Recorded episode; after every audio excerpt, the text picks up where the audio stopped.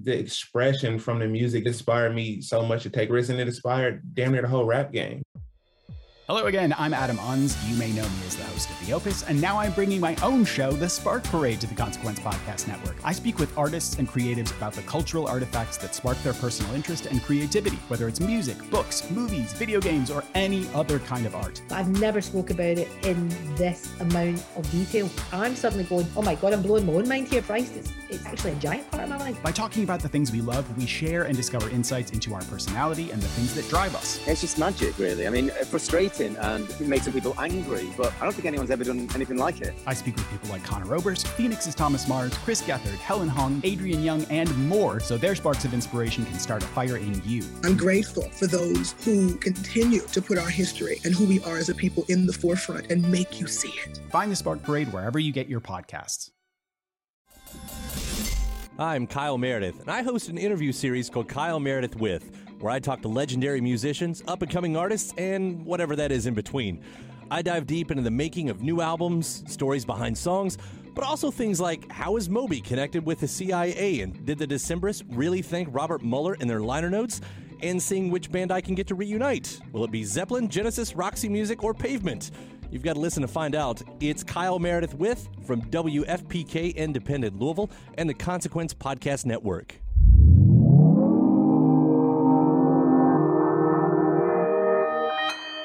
Consequence Podcast Network.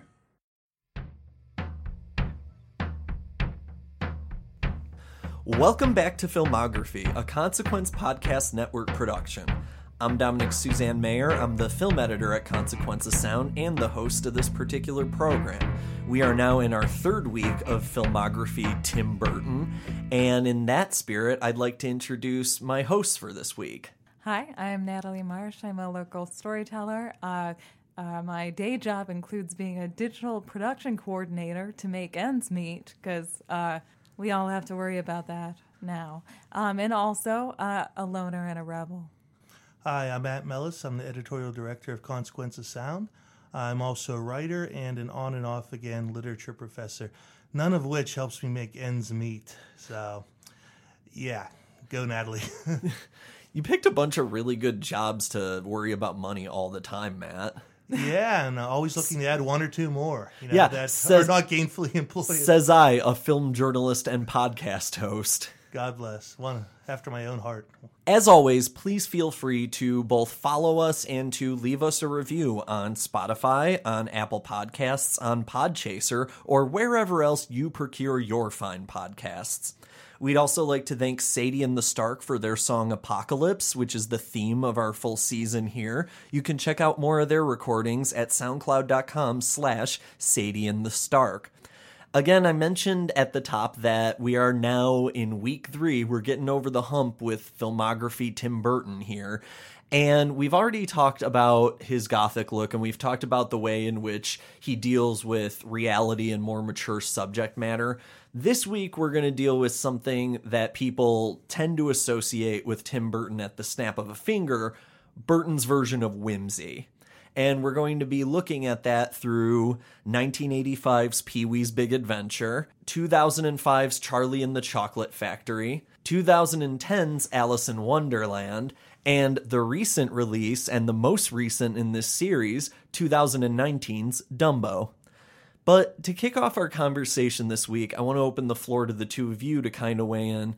How do you see in especially these four movies, but broadly throughout Burton's body of work, how do you understand his representation of whimsy? I would notice that if we start with his directorial debut with Pee Wee's Big Adventure, it starts out with kind of just a something that's uh, like charming, whimsical, fun, dreamlike. And dreamlike goes throughout all of his kind of whimsical um, films. But as we go through it, it becomes darker and darker and darker.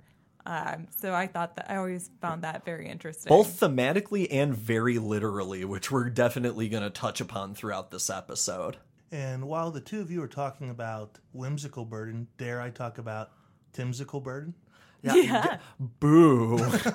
Boo earns. Has that been has that been booed before? Has that been tried?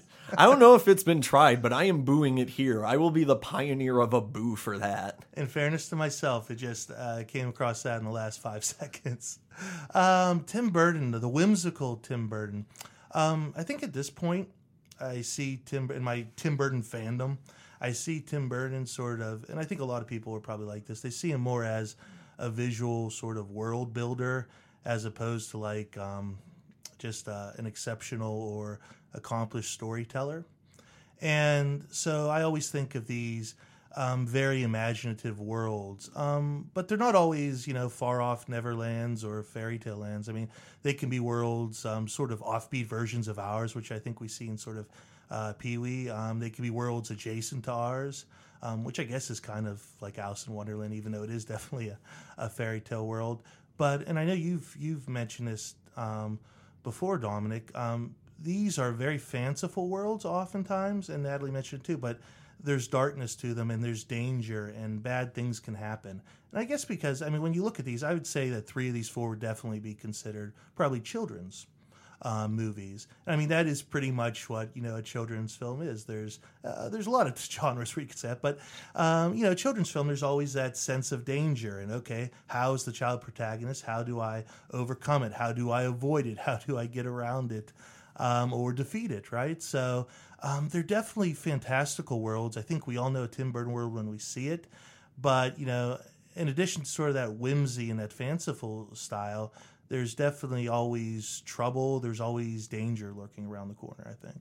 I agree, and also, um, it when you talk about his imaginative worlds, I always think about how um, his well, especially later on after Pee Wee, um, it became becomes more about the world than it becomes mm. about the story.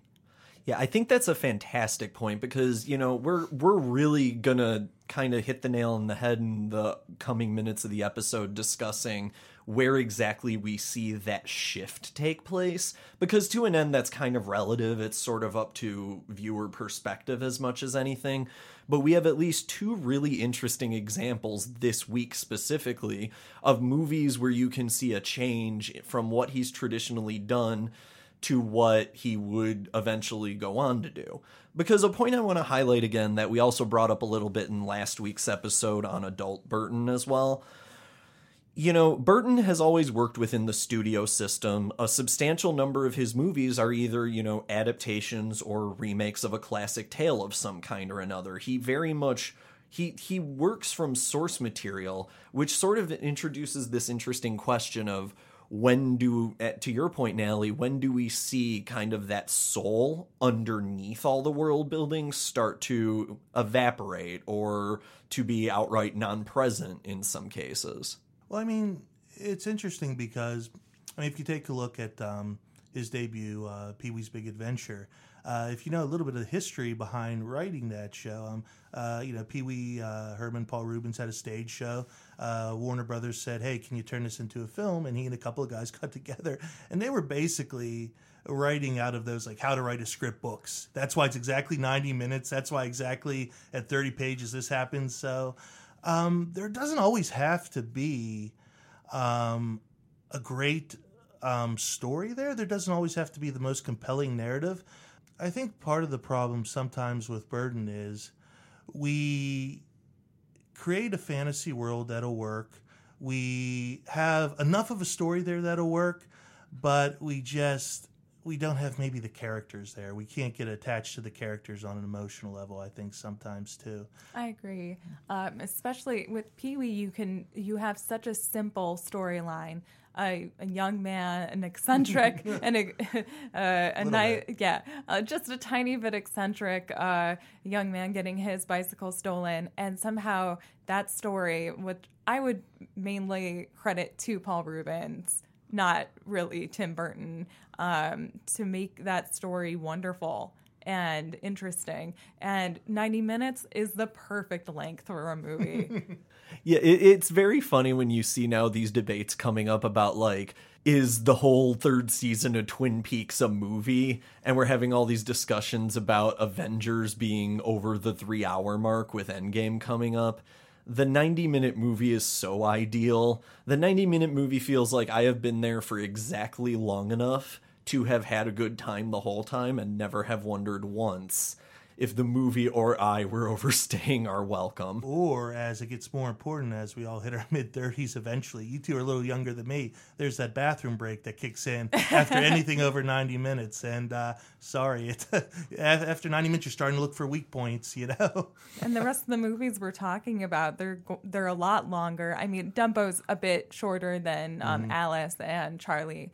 Uh, but the stories become far more convoluted as time goes by. Well, and I think we're going to be able to trace that shift we talked about in sort of Burton's sensibility about how he approaches the fanciful and the whimsical. But on that basis, you know, I think we have to set a template for how we see that. And there, it's hard to think of a better place to start than with Pee Wee's Big Adventure.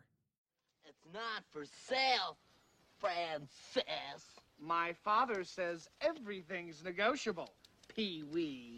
I wouldn't sell my bike for all the money in the world. Not for a hundred billion million trillion dollars. Then you're crazy. I know you are, but what am I? You're a nerd. I know you are, but what am I? You're an idiot. I know you are, but what am I? I know, you, are, but what am I? I know you are, but what am I? I know you are, but what am I? I know you are, but what am I? I know you are, but what am I? In the case of that film, you have and, and Matt, as you already kind of mentioned, you have a film that Burton ended up on after after doing his time as a Disney animator, after being famously fired because Frankenweenie was considered a waste of time and resources by Disney he was hired by Warner Brothers to bring this strange alternative comedy act to life. That's one of my favorite things about the whole Pee Wee character is this was something that Paul Reubens was doing at like left of center comedy clubs back in the day mm. when you had all these edgy, mostly male comedians trying to be the next Bill Hicks, and then you had Paul Reubens in a bow tie doing funny voices and shtick. And I kind of love that because it establishes Pee Wee right away as like having this edgier credibility while also being the most unassuming character to ever earn it. I mean, he definitely brings that sort of groundlings um, quality to things you'll mm-hmm. see. Um, uh, there's so many people um, in this movie that make cameos that uh, had worked with Paul Reubens on previous Pee Wee projects or on other Groundlings projects. Um, and it's it's again uh, that Phil Hartman sense of humor, right. that Elvira, Mistress of the Dark, Cassandra Peterson sense of humor. Um, it all works in here, and th- those characters and John Paragon, who um, is in here, and he also did um, Jambi the Genie for people who grew up on you know the Playhouse, uh, Pee Wee's Playhouse. Um, they're also in there, so it was this sort of interesting circle of people doing these similar sort of characters. And actually, what's interesting is characters that at least in the case of Cassandra Peterson and uh, Paul Reubens, they became these characters. Paul Reubens, for about a decade, if you saw him anywhere where there might be a camera on, he was Pee Wee Herman. Of course, there were a couple of Pee Wee Hermans. There was the Playhouse Pee Wee Herman, and there was, I think, the darker version here. But um, you know, Cassandra Peterson, she's still Elvira to this day. So it is an interesting kind of school of comedy that all came together, and we get to see it on the big screen, you know, which is rare with Pee Wee's Big Adventure, one of the things that just grabs me, and going back to the talk of the runtime especially, it moves. There is just this relentless sense of momentum to this movie. And some of that is that, um, we'll talk about this more in the second half of the show with Danny Elfman's score, but there, in the same way as the score, there is this feeling of bounce, of play that just permeates through the whole film. I agree. When I was rewatching it, I forgot how quickly he goes from bops from like suddenly he's at the T Rex already, and then he bops straight to the um, the the biker bar, and it's just everything happens so quickly, and you just forget that it's like that's one of the magical things about it is that it's just one uh, surreal situation after the other, and in that perfect perfect runtime. And I think it's also just, I mean, I think we just have to credit Paul Reubens with not only creating a remarkable character, but just living that character out. This is one, I mean, I will argue this is one of the great film performances of that decade. And I think that leads to that bop. You believe this is Pee Wee Herman going out for the day. You believe he's going to go stock up on, um, you, I mean, you believe he's going to Waters Lawn the way he does, which I love. You believe he's going to go through this whole, um, spy sort of scenario to bring out his bike. He's going to go to the magic store to stock up on things. So um, it, it's really believable and it really moves along because you believe you're just tagging along with this very real character. And of course, there's no one who's really like this person. Well, and what I really love about it too is that Burton completely immerses in Pee Wee's point of view, start to finish, which is something that even a lot of really great comedies don't always do from a like cinematic standpoint. Mm-hmm. The movie, it, the, yes, the pacing feels like the pacing that Pee Wee brings to his own everyday life. It it is giddy, it is constant. I was thinking a lot actually of Pee Wee's Big Holiday, the Netflix movie that Reubens came back around to do a couple years back. And that one kind of left an odd taste in my mouth. It's not that I disliked it per se, it's that it felt like a modern take on Pee Wee. And I'm not that interested in a modern take on Pee Wee because a modern take is oh, Pee Wee seems so strange in this world. And one of the things I think is really magical about Big Adventure in particular is how Pee Wee is the hero of a world that doesn't understand him. There is no interest in like dragging Pee Wee into reality. There's no hokey moment of you need to grow up. There's none of that. Right. His neighbors like him. They don't mind that he waters his uh, plants and it just sprays their entire house down. They're just saying, okay, bye, Pee Wee. Mr. Crabtree's cool with it. yeah, really cool with it. Yeah, and it's kind yeah. of and it's kind of sweet and benevolent in the way some of Burton's early work was. You see that same sensibility, especially with Edward Scissorhands as well. The the kind of whimsy the film brings is a lot more playful in its sensibility. It's a hmm. lot more joyous, and to return to a phrase I used a second ago, kind of childlike in its sensibility.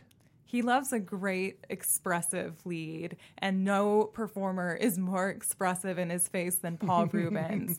I mean, Johnny Depp tries, but there's no way he can beat someone as charming as Paul Reubens. And I think one of the things, and we're kind of circling back to stuff we've talked about already, when we talk about world building, you know, Tim Burton, I think you know, he sometimes doesn't get credit for it because everything's a Tim. He takes everything and does turns it into a Tim Burton world, right? Right. He creates this perfect world and this perfect stage for Paul Reubens, where you know, again, like everyone in here embraces this character or enables him, right? It should be okay. You need to grow up. You can't be like this, you know, you, in our world, right? But everyone embraces him, and it really does feel like. Um, um, Burton's like he's along for the ride, like he's part of this ensemble creating this rather than he's like, okay, now we're going to turn Pee Wee into a Tim Burton film.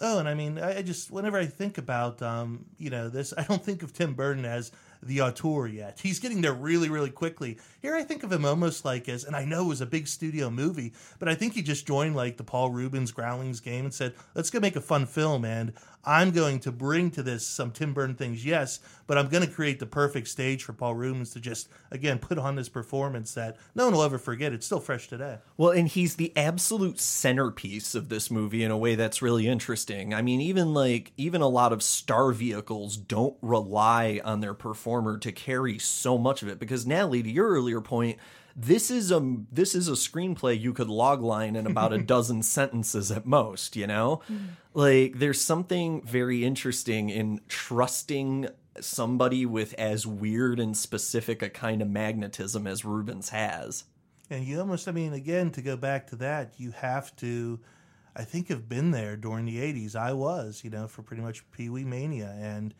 it's it's one of those things you only see maybe once or twice a decade. Decade, and I mean, maybe Elvira's not quite there, but she's something kind of close to that. And I mean, again, Burton trusted in the fact that people love this character, and um, you know, he he was. It was just so. I mean, catering to this character in every way possible. Did you ever try and do the tequila dance? Did I ever try and do the tequila dance? Yes, but not in those shoes. I couldn't find those shoes. Those shoes size. are fantastic, and that's a great gag too. When the guy takes them off and he becomes so so significantly uh, dwarfish compared to uh, compared to Paul. Well, and the thing I love too is that you it's a movie built around a lot of the things that would go on to be pet interests for Burton as both a stylist and a filmmaker. This mid century kind of architecture, and for that matter, mid century kitsch in particular. And you know the zane you know the zaniness of just the offbeat as a recurrent motif Yeah, and I, th- I think um, people would say again when I talked about world building, you know, we're going to be talking about Alice in Wonderland and and Charlie and the Chocolate Factory. It's just fantastical places, but you just think of how much fun Tim Burton must have had creating this world. Think of just because he has to ask the question.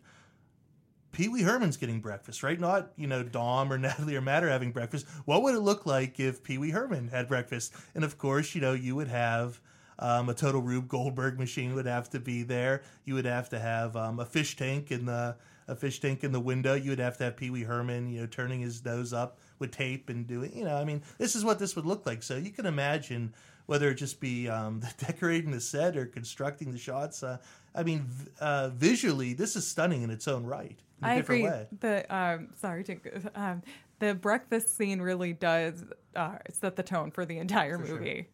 It does because you get that bounce. You get the one of the first iterations after the overture of the main Elfman theme, which is you know when you think of Danny Elfman, that's one of the pieces of music you think of first. Couldn't we all eat breakfast to that? Honestly, I I remember being a little kid and making breakfast to the tune of that song. It made it feel very exciting, which is kind of what I love too, in theory. And again, it is so so easy to imagine a version of this movie that is this weirdo being sent through the unforgiving real world. I mean, fish out of water comedies like that were huge in the 80s and 90s, the 80s especially. And I think part of what's so great about it is how like when Pee Wee shows up in a place, it becomes a part of his world. He is not entering the rest of the world. He is dragging it into his atmosphere. Very true. I hadn't thought about that, but everyone he encounters becomes a friend, becomes an ally. It's a great scene at the end of the movie where everyone along his journey, okay, that wasn't just the person who served me a tuna platter, you know, and a milkshake. That wasn't just a person I uh, I sat with next to somewhere saying Jimmy Crack Corn with. I mean, these are people that have become uh, sort of lifelong friends. So he does absorb people into his world, and uh, that's that's something I agree. It's really lovely of just how no one tries to change Pee Wee. I mean, and even a guy like this, he's got a girl chasing him. You know what I mean? I, I, love the fact that uh, he's just so embraced in his little world for sure. Well, and I think too, especially placing this in context of where he'd go, because in a lot of ways, especially in terms of just the riotous colors, and especially I think of the trip through the clown hospital in particular as being sort of a Rosetta Stone for where his style would go. Mm-hmm. Immediately following this with Beetlejuice in particular, Right. but especially in what he'd bring to Batman as well, in terms of, you know, like taking something existent and putting his own distinct brand of weirdness into it. But I also think, you know, this is a very Tim Burton movie in a lot of ways, I mm-hmm. think we'd agree, but at no point does it overwhelm the story. Not at all. And again, his first movie. which which is just incredible it because as a debut feature goes it's not every day that you see someone who is just so assured of what their look and feel is as an artist straight out of the gate like this And to trust another artist so well. Mhm. And and just I mean, such a crazy property too to, to join on to. I mean, this is the '80s. I mean, this is Schwarzenegger, Stallone, Jean Claude Van Damme at the box office. then you have the 98 pound weakling.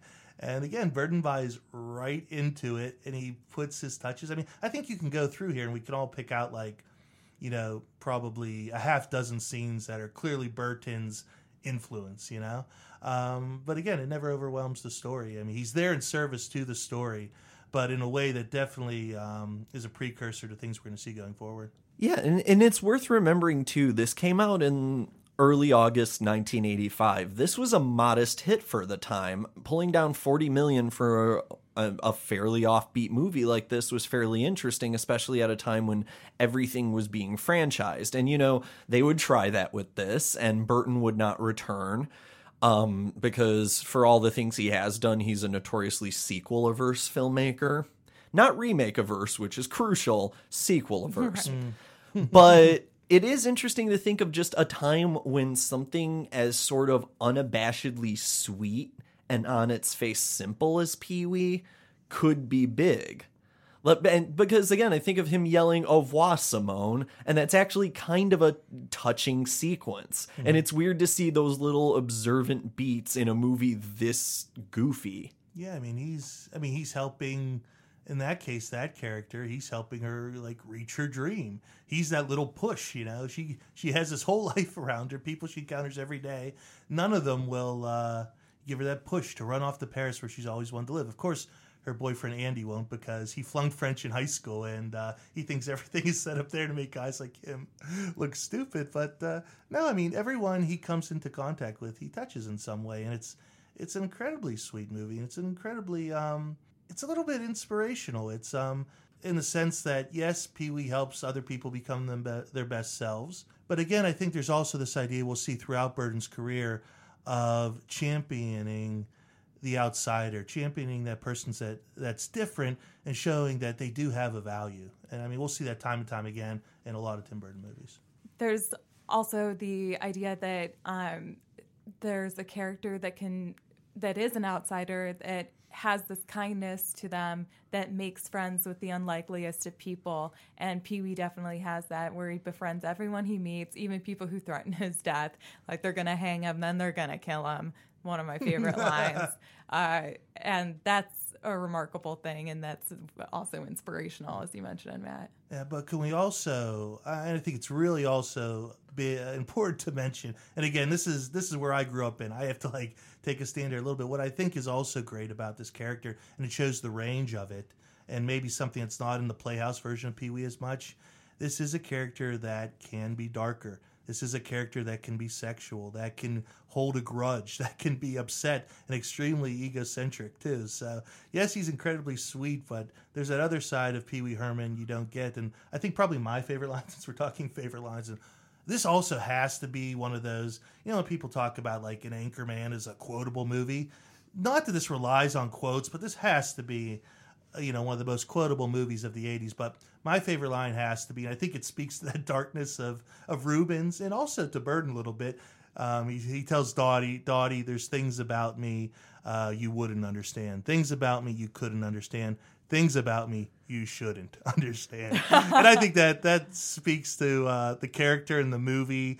And like any any time you kind of get caught up in like why the hell is this going on? We're not we're not going to understand it all. And i think that's kind of true to tim burton a little bit too. Well, and it's funny you mention that because some of his 90s work would definitely play up that aspect of Burton himself where, you know, like there's there's kind of like a bawdiness to parts of Edward Scissorhands. There's a definite kitschy bawdiness to a lot of Mars attacks in particular. Mm. Like Burton tends to get pigeonholed in a little bit as this dream like this creator of dreams which deservedly so but a lot of people forget how playfully ribald he can be at times as well.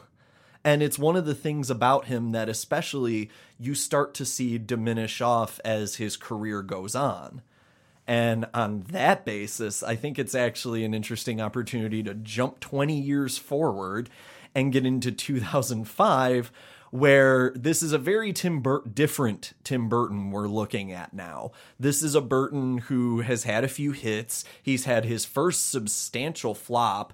And now he's starting to get into an era of his career where he's, because at this point, he's been making movies again for 20 years. He's getting to the point where he is recognizable as a brand more than even as a filmmaker in a lot of ways. By now, the idea of a Tim Burton esque movie, for mm. instance, is a, more than a household name. I was going to say at this point, you know, at least by the time you get to, I think we're going to talk about Charlie and the Chocolate Factory. It, it seems like people are coming to Tim Burton over the next few years and say, make your version of Charlie, not make Charlie and the Chocolate Factory, make your version, make the Tim Burton Charlie and the Chocolate Factory. Exactly. Oh, look, look. I think that one's got a bad neck. Daddy, I want a squirrel. Get me one of those squirrels. I want one. Ruka, dear, you have many marvelous pets. All I've got at home is one pony and two dogs and four cats and six bunny rabbits and two parakeets and two canaries and a green parrot and a turtle and a silly old hamster. I want a squirrel! if we're going to start talking about Charlie and the Chocolate Factory, we have to start with Johnny Depp because I think if we're going to explore what makes this movie work or not work, and I've, I, having read The Room before recording, I feel like the d- dialogue is going to lean in the direction of not work. I am not a huge fan of Johnny Depp's performance in this. I can see what he and Burton were going for with it. It's trying to play up the sense of menace recognizable from the Roald Dahl novel. But when you put that into a visual context, and especially in a movie that is walking this weird line between being the Tim Burton of version of Charlie and the Chocolate Factory and still trying to be a family movie simultaneously, it creates something kind of ungainly. And I mean, that's always been the trick with um, Charlie and the Chocolate Factory. Um, on one hand, it's the idea, it's the fantasy of the child in the candy store. On the other hand, it's Roald Dahl sitting there, and um, he, he wrote in a little. It's still there right now. He wrote in a little hutch in his garden. He had a um, he had a comfy chair, and he was like a, a lazy boy, and he kind of put a desk attached to it so he could write. And I just imagine him hunched over that desk, thinking of all these ways to off these children, these wicked little children, and their even worse parents. Um, so it's this morality tale. And so, how do you balance those two things? Um, the fantasy of the candy and all the chocolate and everything, with this is going to be a case where one of the few times, you know, uh, and he even calls Charlie in the book, he calls Charlie our hero. And it's because Charlie is a good person willing to do the right thing. And that's a really tricky balance, like you said, to sort of be able to. I mean, on one hand, you're like promoting a child and saying how wonderful he is um, because of who he is. And then at the same, same time, you're offing all these other uh, children because of who they are. Right. That's and this is going on all while we're like you were saying, Dom, uh, watching the odd performance of Johnny Depp that goes. It's scattered. It's a definitely scattered performance, and then sorry to be topical, but then it's also gives off vibes of uh, Michael Jackson. And we're watching that play out. The paleness, right? The Is that what it paleness does? too. It's- Well, and, just the almost girlish affect as well, you Yeah. know, like, Mm-hmm. and I feel like that comparison is something Burton is very deliberately pursuing. So, and I'll actually, I'll, I'll, I'll pose that to the two of you. What, because obviously a lot of the reactions, if you go back and read the criticism around the film at the time, was that it was unsettling. Did that still rate for you in the same way? I, I mean, I wouldn't go as far as saying unsettling. I just found it bizarre in in not a great way. it's just, I mean, what Paul Reubens was for Pee Wee's Big Adventure, Johnny Depp is the opposite for this movie. He totally Right. sinks it for me. He's just so creepy. And if that's the guy who shows up, you know, to welcome me to his chocolate factory, if I'm any sort of parent, I mean, what feckless fucking parents let their kids go into that chocolate factory with that, you know, creature, you know? And then, you know, we'll, we'll have a sleepover afterwards too while we're at it. I mean, it was so Neverland right then. And uh, just, I mean, it, it still is creepy today and off putting. Um, I see what they were going for, but it just, it, it, it doesn't, uh, it still doesn't taste good. Yeah, Grandpa lost his job, but he's really excited to go back. Check in. So I think one that's one thing I definitely wanted to address because if we're gonna inevitably we're gonna end up comparing and contrasting it with the original at some point. Sure. Having said that, I do feel like everything that does not involve the Wonka story is both the most it's the most digressive from the original and it's also those are the parts of the movie that tend to work the least at least for me. For for instance, why does Willy Wonka need an origin story? Did you did you watch Willy Wonka as kids, either of you, and find yourself saying, "I want to know what his parents were like"? No, no, never. Of course not. I mean, he was he was an eccentric chocolatier. He was reckless. He was crazy. And you just, I mean, when you're watching a fantasy, you want to believe that there's those characters out there, and you have no desire to know how that came about. I mean, but this is a trend, and you you could probably pinpoint the trend better than me, Dominic, uh, about when this became you know the thing to do. But we, whether it be uh, you know um, Willy Wonka or whether it be like a Michael Myers, who I know you know about, uh, Natalie. I mean, it's why why do we need to know everything? It just takes away so much of the I think the the whimsy or the or the Timsy. And uh, sorry, I didn't mean to do that. Maybe that has to do with his actual Johnny Depp's actual bizarre, sorry to use that word again, and creepy look to him. How can this man, where the heck did he come from to look this way, to look so um, alien esque? Yeah, I think there's something really weird, especially referring back to that origin story in this context, where, you know, like Johnny Depp's version of Willy Wonka looks this way because his father abused him as a child and wouldn't let him eat candy and, like, taught him to fear and be repulsed by candy. And then I find myself going at every phase of that, why the fuck did this Willy Wonka movie require this? Right. That doesn't explain his eerie um, snow light glow. That doesn't get you from point A to point B at all in any way. no. No, it does not. And and that's the thing. I think in general this is a movie we can kind of peg as not knowing what it's trying to be. Because at the beginning, there's something almost kind of Edward Scissorhands esque about like the menace of the smokestacks on which the film opens. Mm-hmm. And admit the um the bucket house which i think is one of the really cool pieces of art direction in the Absolutely. movie it, it has this very old burton feel to it. And then you start jumping around to the kids. And now it is this strange surrealist shockingly mean-spirited comedy for a while. And then you get into the factory and it's a mixture of that same meanness of spirit with a kind of menace that is increased from the original movie, but doesn't feel like Roald Dahl menace. It feels like it feels almost like kind of final destination where you're just like sitting there waiting for each of these kids to get theirs and you feel like the movie is so, kind of sort of encouraging you to have that response you know well think well think about the original and i agree with you i mean visually story wise i love everything that takes place outside of Willy Wonka's Chocolate Factory, and I think it's a much better tribute to the original, um, uh, to the book than um, the original, um, you know, Mel Stuart take was in 1971. But when you get into the factory, I mean, I think part of the reason why you're just you're sitting there and you're kind of just waiting, like, who's next? I mean, you don't get any of that Gene Wilder charm. You don't get some of the jokes that he would just sort of, you know, strike that, reverse it. I mean, you get some Johnny Depp jokes, I think, for the most part, you know, um, don't land. You don't have any memorable songs that, you know, break things up. And again, this is the most important thing.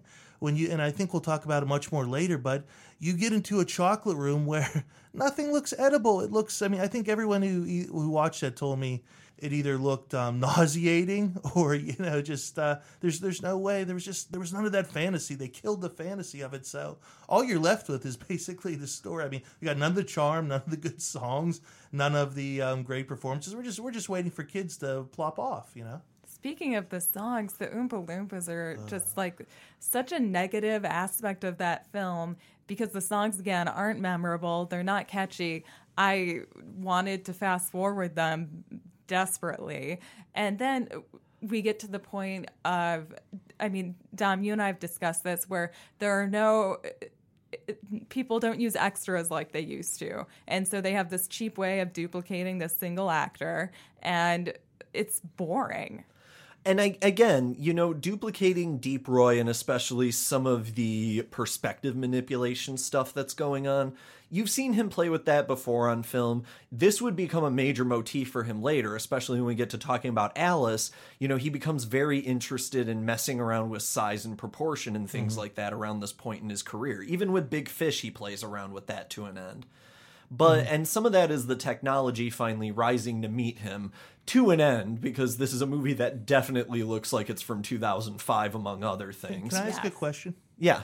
I mean, and that's and I I'll probably ask this about Alice too, um, but when I look at this movie, I'm thinking to myself, there's a chocolate river there that excited me so much as a child even though when I look back at the original, it kind of looks rusty more than chocolate, maybe. Mm-hmm. But it's still to the point. I mean, this is like the kid ultimate kid fantasy, and they ruin it with this just terrible just CGI that makes everything look so grotesque to me.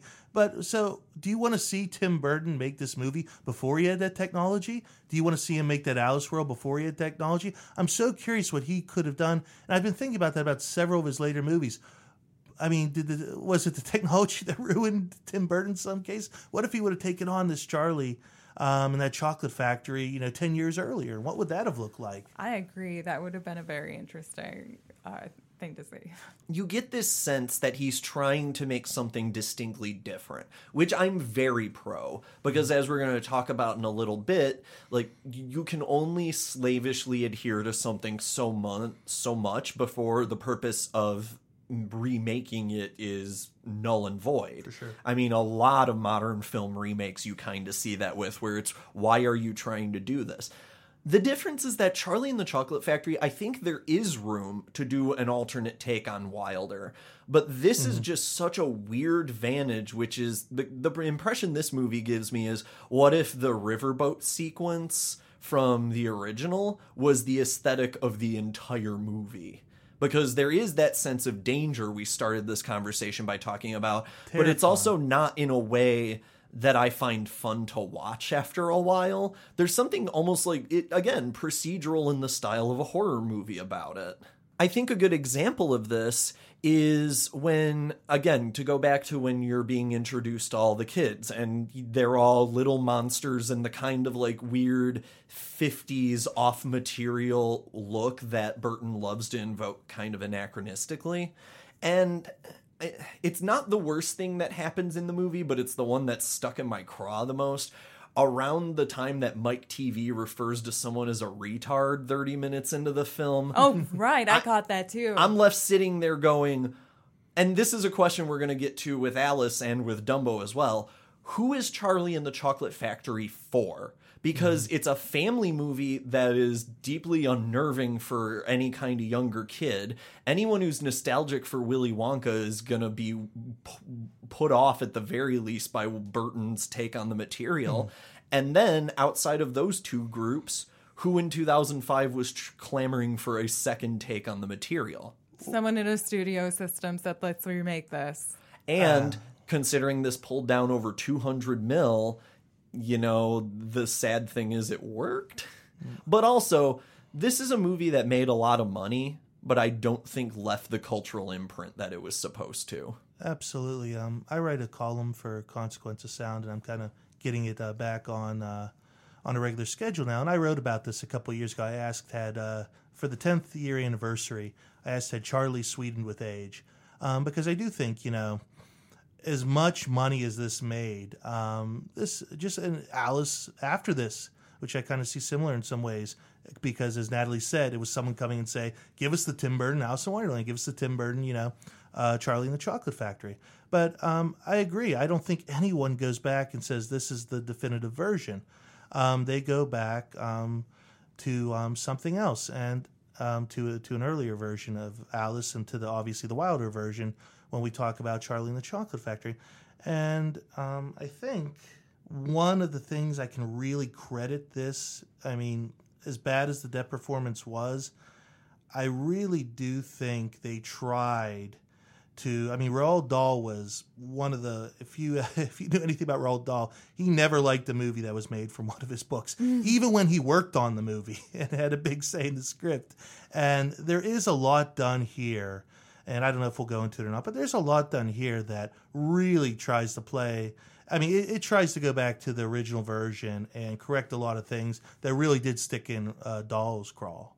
So I do give it credit for that. I mean, even when Elfman, I think, butchers all the songs, I have no idea what he's singing in any of them. They're just so just abrasive.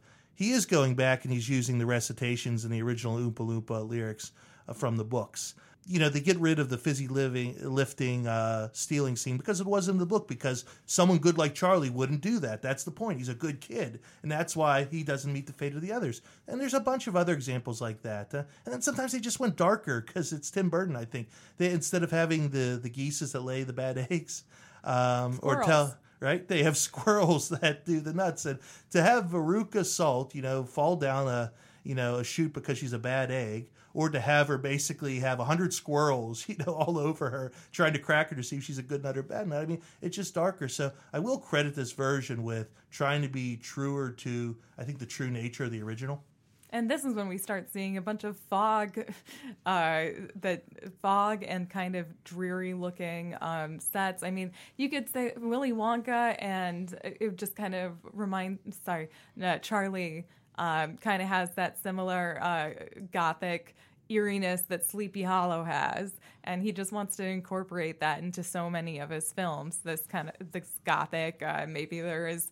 Um, uh, it's either gothic with some dreamy snow or gothic Mm-hmm. with lots of fog and and an ominous feeling to And he does it with Alice in Wonderland too, which the poetry in, in Carroll's original says on a pond on a golden day. Was, uh, on a golden I'm sorry, on a golden afternoon.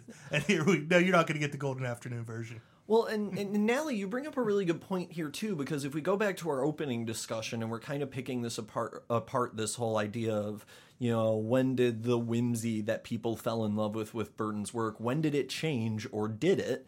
And I think right around this period with this and with Sweeney Todd and with Corpse Bride, he's embracing that murky, bluish, grayish palette, which would eventually become a super popular modern film palette in mm-hmm. general for reasons I will never entirely understand. But this was, you know, around this time, Burton is starting to really lean into his reputation as this gothic filmmaker. And all his movies, again, whether it fits or not, are starting to reflect that. And I actually think if we're going to discuss the ways in which, you know, the Burton palette sort of changed, as did the emotion behind it, that's then a good transition into Alice in Wonderland. Uh, It's you. No, it's not. McTwisp brought us the wrong Alice. It's the wrong Alice. It's absolutely Alice. You're absolutely Alice. I'd know you anywhere. I'd know him anywhere. well, as you can see, we're still having tea.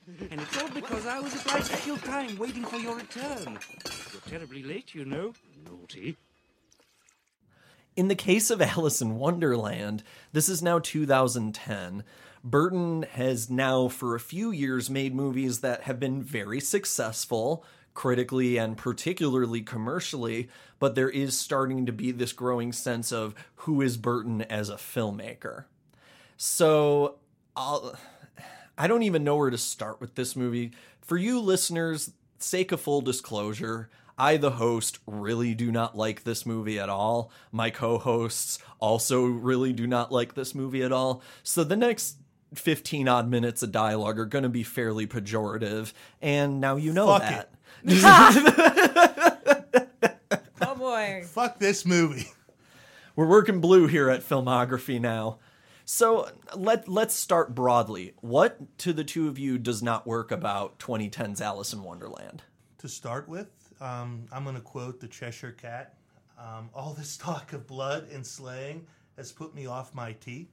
That's perfect. Um, these are so one of the things I mean that I think Tim Burton, I, I, I think this probably ticks most of the boxes. There's things that can sink a Tim Burton film. One of them is if he doesn't emotionally connect with his audience. I think that happens here. Another one is when a performance is just terrible and it sinks things. We saw that in Charlie. I think we could see that in a couple of cases here. And I think the other one is when he builds a world that is not conducive to the characters we're working with. And these are characters. Lewis Carroll's characters are characters that have tea and they play croquet and they tell riddles. They don't go out on the battlefield and sl- slay and, and do things like that. And it's just, uh, it's, it's, uh, One of the oddest third acts. why did uh, I think I know exactly we've we've been talking about why I think it's the I mean I I always related to um uh, the Chronicles of Narnia and I think you could do with other fantasy films. There were the there were the Lord of the Rings films a few years before and all these really successful films. And I think they just said you know we need to have a let's find some characters that we can put into a third act battle of some sort because that seems to be doing very well right now. We have the prophecy. We have the, Johnny Depp the Hatter as Mr. Tumnus. We have fighting the Queen at the end. I mean it just it's it's plug and chug right into that mode. And there's so there's no emotional connection for me in any way the performances there's just nothing that's endearing at all I don't care about any of them and again what the hell are these people? What the hell are these beloved characters in literature? There's only two books quoted more than this: the Bible and oh, what's the other one? Shakespeare. Shakespeare and the Bible are the only things quoted more than this in the English language, and we just absolutely butcher one of either the pro- progenitor of all children's books, one of the great classics of all time. The, cartoon itself, uh, the Disney film. Uh, I know we're going to talk more about Disney and then his take on Disney Disney films later, but uh, the cartoon in itself was bizarre, kind of scary for me as a child. And then you see this version, and it's I can't imagine seeing it as a, a really like a six year old and no. not being scared by it. It's interesting you mentioned that because after years of working with, again, a lot of remakes and a lot of known properties, this was probably Burton's biggest, taking a crack at a Disney classic. This was also one of the first Disney live action reboots out of the gate, though we can also qualify live action in this one a little because about 95% of this movie looks like it was made in front of green screens. Mm. But it, it, this was one of the first things to really kick off the modern wave of all these Disney live action movies. There are going to be three released in 2019 alone. We're talking about one of them a little later in this episode.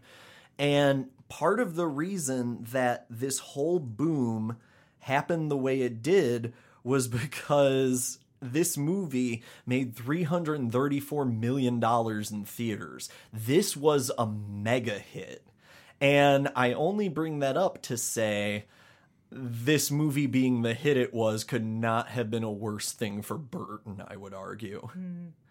Because if we're going to have a conversation about Burton falling into self parody, it is really after that this movie when that talk specifically ramps up. And to that point, he did he produced the second Alice movie, correct? And it just i think that, uh, speaks to the point you're saying about this being able to the self-parody of tim burton but also others being able to do it. You see a second film that looks exactly like the first tim burton film here. Uh, i think James Bobin maybe directed it. Um, so again it's not just that burton's self-parodying but like others are parodying burton now. And uh, again it's just another movie out there that everyone thinks is tim burton that's not. And uh, and that's that's a shame because I mean, no one wants. If you thought going down the rabbit hole once was bad, no one wants to go down that twice. And I mean, this is during an, uh, a time where there was a demand for kind of darker, uh, darker versions of fairy tales mm-hmm. and other Disney stories, and a lot of live action, like Snow White and the Huntsman. I'm not mm-hmm. sure exactly how far apart they were released, but it still it doesn't work. I think it's interesting that Burton he will age down some of the the the lead male characters. Like Charlie is a lot younger than he is in the 71 film. And I'm sure a lot of that that casting has to do with he co-starred with Johnny Depp in Finding Neverland. Uh, but mm. then again, you go to Alice and he ages her up to 18. And I don't know exactly why, except to have her um, just to add an extra layer of storytelling or storytelling where she has a reason to run away due to a, a, a marriage she does, does mm-hmm. not want to enter into. Um, but there is, uh, uh, she is supposed to be revisiting, I suppose, Wonderland. Yeah. Yeah. The only thing I can see why they actually had to make Alice a little older is she had to be uh, old enough to wield a sword. because that's right. that's pretty much it, right? And wear bare shoulder dresses. Yeah, and wear oh. bare shoulder dresses. What's so frustrating about this movie is that, again, I'm not going to sit here and be dismissive of the idea of a modern Alice reboot. Frankly, in this era, there was going to be a take on this movie, whether Burton did it or not. And he's not even the worst choice as a filmmaker. I think, and again, I don't want to go, jump the gun too much on the technical discussion, but we have to talk about the look of it for at least a minute here because one of the strangest things about Alice in Wonderland is how much he manages to vacuum a sense of wonder out of it. Mm-hmm. And I mean, it's actually in the movie, we find out Alice misremembers. It's actually Underland. There is no Wonderland. We're talking about Underland. So we talk about getting rid of the wonder. It's right there in that detail. But uh, yeah, the scorched earth version of um, Alice in Underland. Uh, uh, Alice in Underland. Yeah, we'll just say that. And as she descends into Underland, that sequence looks terrible. For one, it again has that same muted monochrome palette we talked about in context of Charlie and the Chocolate Factory, but it's weirder here because, and for instance, in preparation for today's episode, I actually watched this and Pee Wee's Big Adventure back to back. And that is just a case study in juxtaposition because the riotous swaths of color, and even like the swaths of color he uses juxtaposed with darkness early in his career, Edward Scissorhands being a great example of that. There's none of that balance here. Everything, whether you're with the Red Queen, no matter where you are spatially in the film, it always has that same strange glaze over it. And I mean, even just looking at past versions of Alice, whether it was like that musical that was on TV, you know, that you watched when you were a kid on your grandparents' tape or whatever, um, or you know, another film version of it. I mean, what a, or or or the the novel um, itself. And you have to have this in movies. You have to have moments where you can sigh and say, "I feel safe." Or I feel warm, or there's some humor here, or some humanity here, or I care about this person there is no sense of just um, pause. There's no sense of calm or safety. It's just the whole movie are just around characters that all feel the same. They all come from the same dark place. They all look the same and feel the same. It's just um, again, it's it's kind of like going back to Charlie. There's there's never just um, a pause from you know I'm expecting the axe to fall all the time. And you need more than that from a fairy tale. There has to be lighter moments, and there's no there's no comic relief. There's no emotional relief. There's no visual relief of any sort. But Matthew, you have all the comic relief you could ever want in the form of Johnny Depp's Mad Hatter. I was just gonna say that. I'm sorry, those creepy contacts that he wears, and that he he just made me anxious the whole time. At least the meanness of his Wonka, we can talk about it working or not working, but it's a consistent motif. I do not know who this Mad Hatter performance is. There are two or three scenes where he's audibly just doing Jack Sparrow. There are other scenes where, you know, he's got kind of that like dour, glowering menace that he brought to Sweeney Todd.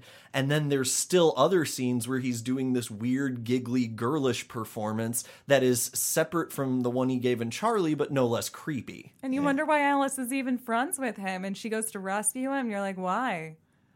It yes, the movie very much insists on the importance of the Mad Hatter. I would argue to its detriment because a lot the movie doesn't articulate why he's so important aside from because Johnny Depp is playing him.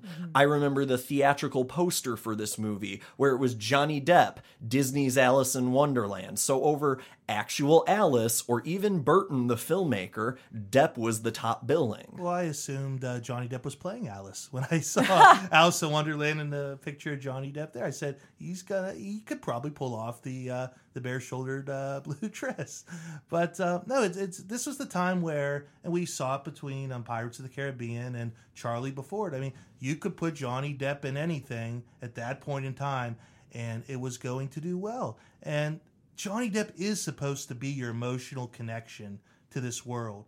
He's the one who you're supposed to sort of, um, among all these lunatics, uh, feel with and feel for in a way. And, um, you know, he's the one who says, Oh, this is Alice. You know, no one else recognizes her. There's supposed to be an emotional connection here that we can hold on to. He's our ally in some way into this world. But he absolutely isn't. As Natalie said, the first time you see him, you are just aghast and you want to you want to climb right back up the rabbit hole. It's hard to make someone as talented as Mia Wasikowska seem like a flat performer. And honestly, I think if the character of Alice gets anything in this movie, it's through her, through sheer willpower, because as written, Alice is barely a character. She's this weird kind of passerby observer to the movie happening around her. She's more of a proxy for Burton to carry you through his world than anything else. Mhm. He seems, for one, more interested in both of the queens than he is in her, and especially the Hatter. Right, and I think there's. I mean, I don't like. Again, it's what's so hard about Alice of Wonderland is you're taking zero plot from the really from the original and trying to do something with it. And here they kind of did some, I mean, the, the sort of Austenian idea of marrying for security instead of love and being forced into it. I could kind of see that. I also kind of thought, to be honest, the idea, it kind of intrigued me a little bit. I liked it when it was done in Hook. This idea of you are remembering, you're not dreaming. I thought there were some interesting things to do with that. But as Dom said, um, you know, even they tried to make a conne- emotional connection with the father, who you know is is long gone from her life, and he kind of some of the things he used to say pops up, you know, throughout to sort of give her succor and um, um, you know moments of trouble. But um, you know, it's like what Dom said. As soon as she goes down that rabbit hole, it's just there's really nothing for her to do other than go from place to place and um, and as, as and I agree with you. I, I love the actress, but she's got nothing on an emotional level to do. And then in addition to that, you're just wondering, well, why the hell is all this going on anyway? you know, we don't care about what she ends up doing either. Well, know? and then again, boomeranging back around to that third act where we began, by by about the one hour mark of that movie, I found myself doing one of the worst things you can do during a movie where you start checking the clock and going, how much is left in this? Because for a movie that only runs around an hour and 40 minutes, the pacing feels glacial. Mhm. And glazed, like the look of the film. Yeah, it, the whole movie looks like. And again, we'll we'll kind of hold this, but it looks dour. It is not a pleasing film to look at. I would argue. Mm-hmm. It actually, and this is a movie no one should be reminded of in any context. It made me think of M Night Shyamalan's take on the Last Airbender, where everything is sort of murky looking mm-hmm. and in this soft, almost kind of fuzzy and incoherent blue palette. Mm-hmm. And that's the thing for a movie that is trying to show me visual wonder after visual wonder, it feels a lot more like it's just flinging concepts at a wall to see what'll stick than actually telling me a story using those. And I felt like Helena Bonham Carter's character was supposed to be this kind of magical, like, look at this kind of animation. Look how fantastic this looks. And you're never feeling that threatened by her. Instead, I was just like, ooh, is that Crispin Glover? First of all, Crispin Glover's weird tall CGI body is easily the funniest and best thing in this whole film. He looks ridiculous, and every time he showed up, I was happy. One of the few things I was sure about is that Crispin Glover um, kept his Ilosovic Stayne outfit and has, has worn it multiple times since this movie, wrapped. That I'm warms pretty my sure. heart. I, I think we would agree. Alice itself, substantially less of a treasure. Um, especially when we get into the s- visual discussion in the second half, we're going to tease that side of it out a little bit more.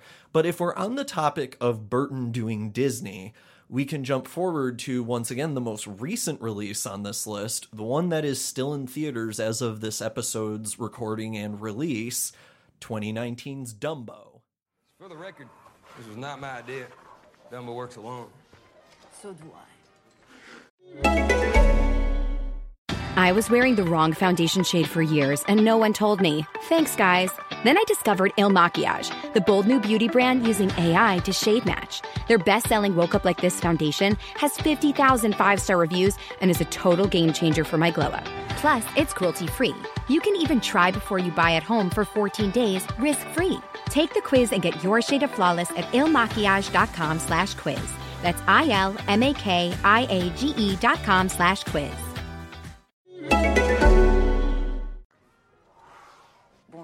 Joe. And you? Hmm, charming. Well, maybe he doesn't recognize you without makeup. So I gotta teach you to fly? I know how to fly. Ever since I was a child. They taught Dumbo to fly, no? So I don't need your expertise. In the case of Dumbo, you once again have Burton working in this Disney live action mold, which is kind of, you know, if if it was underlit at the time he did Alice in Wonderland, overlit is now the house style. Anyone who watched the Beauty and the Beast reboot can attest to that for one. Um, but Starring Dan Stevens' wig. Dan Stevens' wig. Th- This has nothing to do with Tim Burton. It's just a very important thing that's happened in film in the last couple years. Agreed. Dan Stevens' end of film Beast wig when he's just a man again. He has I- he has a beautiful lion's mane. I have never seen any version of Beauty and the Beast ever. Well, get on that. Oh, you are to, uh, you are honestly deprived of the Disney original in That all is one of the seriousness. best. It That I is know. one of their best. What what about the remake? The remake is not. and and there sits Dumbo, and of all the movies to remake, Dumbo is a really weird choice for a couple reasons. One, Jim Crow's. Two, the movie, the original animated movie is only 64 minutes long. Dumbo does not fly until less than 10 minutes away from the ending of those 64 minutes. Dumbo is very gentle. It is basically a plotless movie. So to turn any turn it into anything is kind of a weird proposal from the jump. I had a harsh reaction to viewing this movie. There is so much CGI uh, violence against the the mother of Dumbo, and you know, you know, cruelty to Dumbo himself. That as an animal lover, which a lot of people are, it's really difficult to watch, and it's such a twisted take. It does what so let's revisit right off the bat the Charlie question, the Alice question. Who is this Dumbo for? not children because I was watching it with uh, in a in a theater with children and uh, multiple times I heard that's very scary. yeah, honestly, because and and Natalie, you raise an interesting question because now that we're in you know the the era of everything being CG, it raises the question of like what are the limitations of what you can and should do to a character just because you're able without it being illegal. Because yeah, again, this is a really upsetting take on Dumbo. And Dumbo's kind of upsetting to begin with, and it Right. deals with these very Disney themes of abandonment. Mm-hmm. But at the same time, at no point in original Dumbo, for instance, did Michael Keaton doing an absolutely inexplicable accent top to bottom show up as like a weird Machiavellian Walt Disney type to menace Dumbo and threaten the lives of both Dumbo and his mother. And again, it's adding plot to a plotless movie, but how is this the movie you land on? I mean, in fairness to Michael Keaton, he wasn't around back then to show up, or he may have. um, no, this was uh, what I did like about this movie. Um, I saw I saw what they were trying to do. Again, you're trying to start from scratch with the plot. I did like some of the callbacks. Um, I have to agree with that. I liked I liked the Casey Jr. callback to the original. I liked the fact that there was no Jim Crow. Thank God. Um, I liked that there was still that moment where um, you know Dumbo, uh, Dumbo's mom sort of cradles him through um, through the um, the doors of her um, cage, um, which was you know I mean I I mean there and that's what I think it comes back to. I mean there is some heart in this film, and I haven't really followed Tim Burton the last few years, but that's one of the things I lost with part of Charlie. Freddie Highmore didn't carry it a little bit. There would be no heart in that film whatsoever. There was no heart in Alice. Um, there is some heart in this film. Um, and I'm glad it went back to that. And I think part of it, again, is I mean, Tim Burton um, looks, you know, at Dumbo and he sees Dumbo again as that outsider character. And again, we find out this character that nobody wants, that some people just rather drown, right? Because he's different, because um, of the size of his ears. I mean, Dumbo turns out to be the most valiant, the most noble um, character here. So, again, I think that that's what I like about it. It's got some heart, and again, because it's Tim Burton taking an outsider, or even taking the people in the circus, in the Medici circus, um, who again most people call circus freaks, right? And Tim Burton shows you the humanity of them and um, um, the you know the good parts of them, and doesn't treat them as though they're they are just freaks. You know, so there are some things going for this that I really did like. How they ended up plot wise, where they got. Obviously, you have Dumbo and Mom getting uh, Mrs. Jumbo getting separated. That's got to be there. But how they ended up, I mean, if you if you blink, you miss Timothy Mouse altogether. If anyone saw him, Um, in the cage, Timothy with the Oh, little yes. with the little uh, cute ringmaster outfit. Oh, on. it was so adorable, and I agree with everything you say uh, or Thank said. you. Uh, but um, but I would say you don't find the heart to this movie until it's way too late. And I feel like again, it's it's confused for a while because it starts off with Burton working very much in that big fish mode, you know, like encroaching sunlight to like a hyper real extent and the warm small town hokum kind of feel that it has going in the early scenes.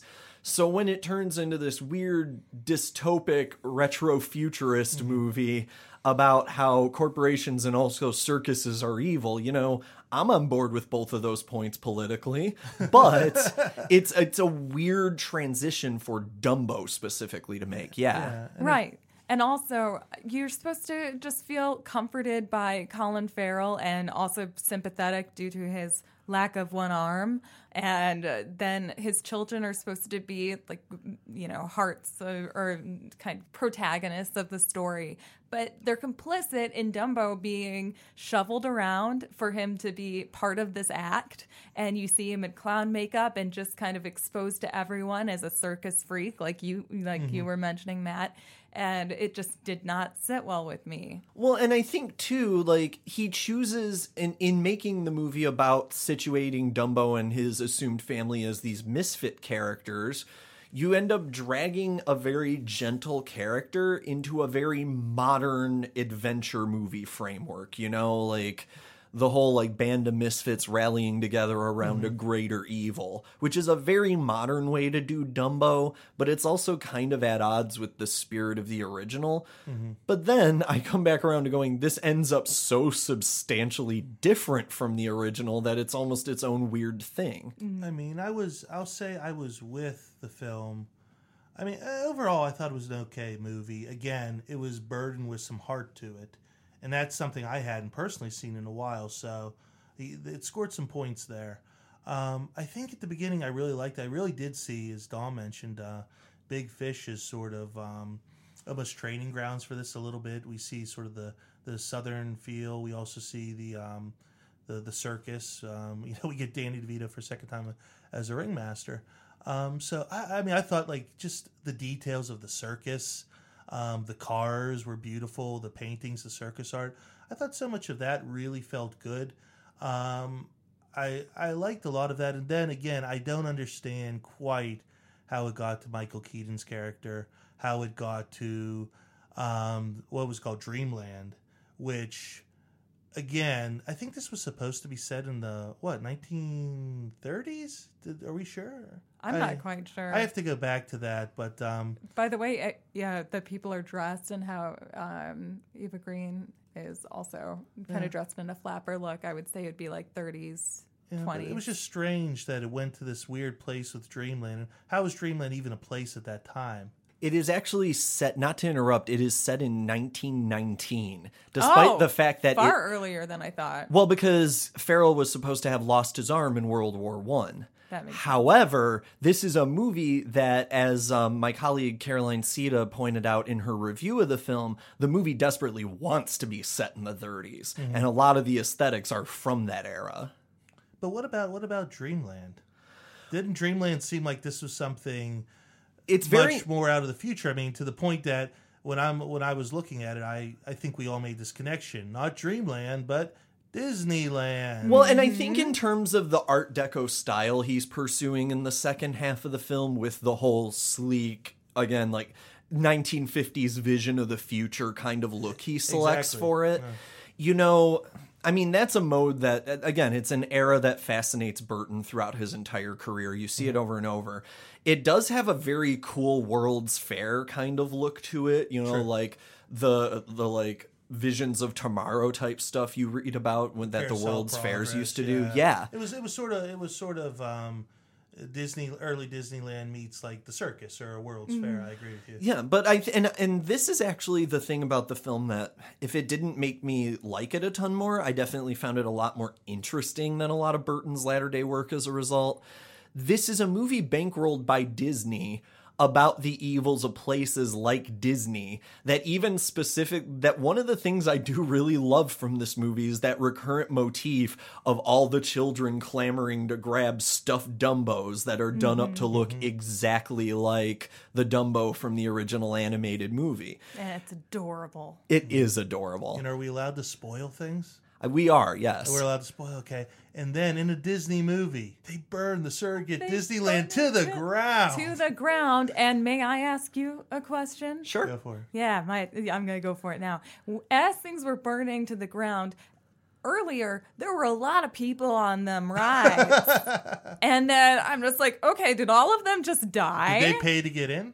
That's all that a hand a handful of people did not get out of that park. When keaton is standing there looking over his demolished kingdom in mm-hmm. like that weirdly apocalyptic wide shot near the end of the mm-hmm. movie i was just sitting there going yeah what uh what happened to those thousands and thousands of people in the uh. coliseum for one example? What's what's also strange is, I mean, if you've ever seen Walt Disney portrayed, you know, Uncle Walt, um, is very careful in how they portray him. Like, for example, um, did anyone ever see, uh, what was it, Saving Mr. Banks? yes yes Okay, so I missed that one. I'm well, sorry. well, it's a really interesting story about sort of the making of Mary Poppins, how they got the film, the rights to the book. Um, it also, you know, makes a hero out of Walt Disney, and you know, it puffs him up. It says, you know, how Mary Poppins got made. Walt Disney um, flew, uh, you know, flew across the ocean one flight later to chase down P.L. Travers to get the rights to book. Like none of this happened. I mean, it makes Walt out to sort of be the hero. Paints him in this shining um, light and um, that's that happens all the time when we see Disney depicted. But if we're to see this as Disneyland, and I know nothing else this could be but Disneyland or Disney World, don't we have to look at Michael Keaton and consider him a Walt Disney figure? So again, how are we portraying you know Walt Disney? You know, we've always portrayed him in this shining light, you know, in this noble light. What now? That just goes back to our point earlier. What is this? What is he doing, and what's this for? this is not like an especially warm or delicate movie, even though it has notes of that in the early going. This is kind of like a cacophonous, menacing action adventure, if anything, which, once again, much like Alice, modernizing a gentler, older story. But also, this is a kind of modernization that, you know, even if it doesn't totally fit Dumbo basically at all, at least it is Burton actually putting his own stamp on something again. That's true. I mean, I think you you can give kudos to a lot that was attempted here. Um, I think more so than I, I think the the attempt, um, the execution fell short in many cases, but there was definitely an, an attempt to say whether again. I think it was to. Um, like for example, the, the story of the family and the children, um, what they were trying to get across with them. Um, I don't think it really worked at all, but there's at least an attempt to put something to emotionally connect to in there besides Dumbo and Mrs. Jumbo. There was the attempt to um, say something about again, um, you know, this this whole um, notion of you know Disney World and capitalism, all those sorts of things, and greed. There was also the it, it comes around in the end, Natalie, which I'm sure you appreciated, and um, basically says there's no reason to treat animals like this at all. Um, so it does try to say some things. I don't know. Maybe it says those things better than it makes a great movie or even a fun story. I don't know. Um, I got that sense as well. And um, earlier, uh, before you get to that kind of message where they decide to actually help Dumbo and the mother, um, the little girls.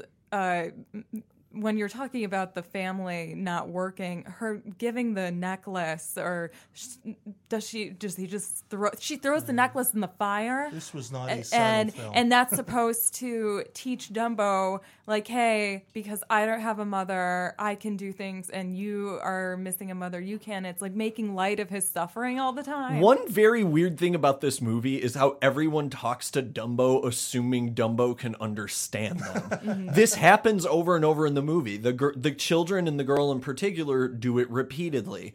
Um, I believe there's a scene where Eva Green is like trying to reason with Dumbo through dialog And I think my favorite example of this is earlier in the movie, the um, doomed elephant trainer of the original Medici circus who is sitting there threatening Dumbo backstage, yelling at this small CGI elephant, This is why your mother didn't want you. Like it's going to make him feel bad or something. Like this small elephant is going to be like, Well, shit, man. They do a lot of expression through his adorable eyes. With the large with the large ears, perhaps everyone just thought he was a very good listener.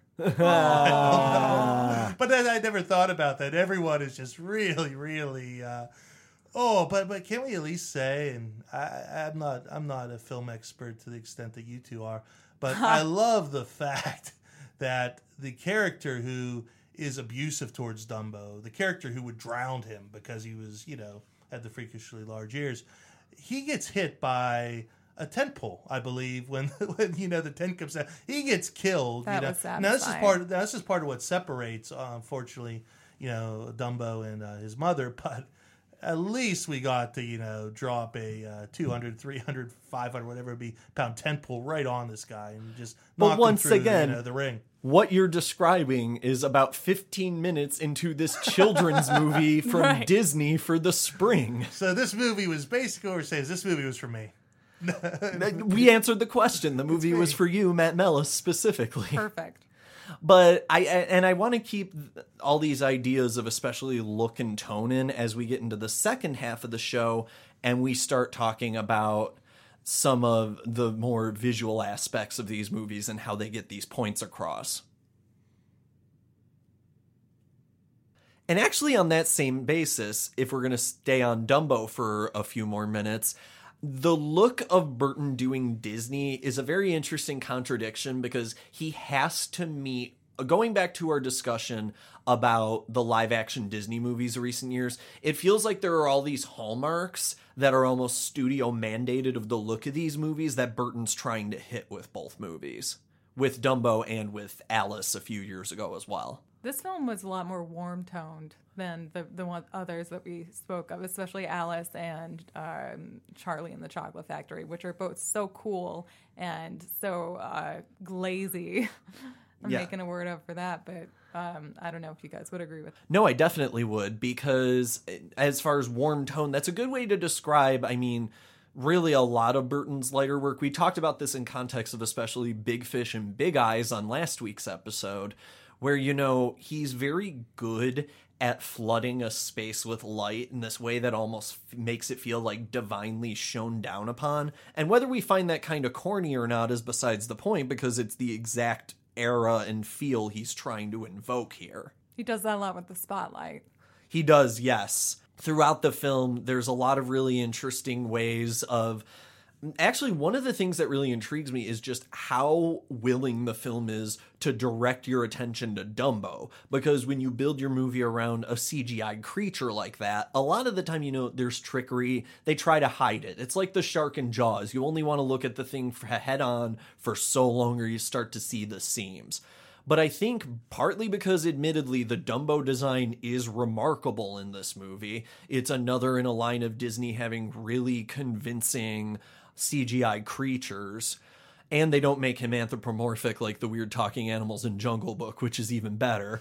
There's a willingness on Burton's part to make you look straight at the CG that's kind of engaging here. Mhm. And maybe that's just technology getting to a certain point, but um, it was always, like you say, it was always sort of how long can we hold off on the reveal and um, of an animal. And, I, and going into this, I was curious. I mean, because it's it's Dumbo the movie. If Dumbo doesn't look good, if Dumbo doesn't look realistic, and there are a lot of movies where animals do not look good, they do not look realistic when they're done in CG. Um, you know, that's I mean the suspension of disbelief. I mean, you forget about it right there. I did like looking at this elephant. I liked looking at his mother. I thought it was um, it was it wasn't creepy in any way. It seemed very very natural, and uh, there were no there were no scissor hands. Dumbo didn't have like scissor paws or anything. So um, it was, um, but it was just no a very warm, lovable character. And if they don't nail that, I don't know that anything else here works. I'd agree, and then I'd add that they really capture your attention on staring at the CGI through Dumbo's movements, especially when he's tripping over his adorable ears, Oh, and right. then also he has amazing um, eye contact Mhm. with um, the audience as well as the other characters with, within the movie. And then I mean, they they draw attention to him, including the scene where he's carted around like a baby with a pacifier in his mouth, which is both cute and also heartbreaking. And then he's when he performs um, in the greater tent, um, he's wearing clown makeup. Well, and even and the scenes where Dumbo does take flight over an audience, there's some of the only times in this movie where we get that sense of wonder, of whimsy, I would argue. It's some of the only times where Burton really feels like and yeah, he's also doing traditional Disney in some essential ways in terms of tone and look. But it feels like he's actually, to your point from earlier in the show, Matt, he's encouraging you to actually kind of be swept up in this in a way that feels sincere and not like you're being like dragged and cajoled to it. and it's i mean it's it's very believable when he does it too. Um you can believe you're actually you know and that, that's the whole idea of dumbo right? It's it's a seeing an elephant fly. It's what's the least obvious thing you know that we can have a pachyderm do and that would be take off off the ground right? And you do get to see him soaring in several occasions and especially when there's sort of you know there's purpose to it that he's trying to earn money to get back to his mother or he's trying to rescue the day at the end and some of the elfman score which i'm uh, i'm sure we'll talk about kind of kicks in and you know it really did sort of um, there was a sense of wonder you know i am you know I remember going to see Jurassic Park. Oh my God, that's a dinosaur in front of me. Mhm. You know, oh my God, this is CGI, but that's an elephant flying. And uh, yeah, again, like you can say what you want to about technology, whether it's made Burton better or worse as a filmmaker. Um, I think in the case of Dumbo and the animals here, they really nailed it. And like Natalie said, you feel for them because they nailed it so well. And then there's also that sense of awe with the wide shots of him just going around and around the uh, circus tent.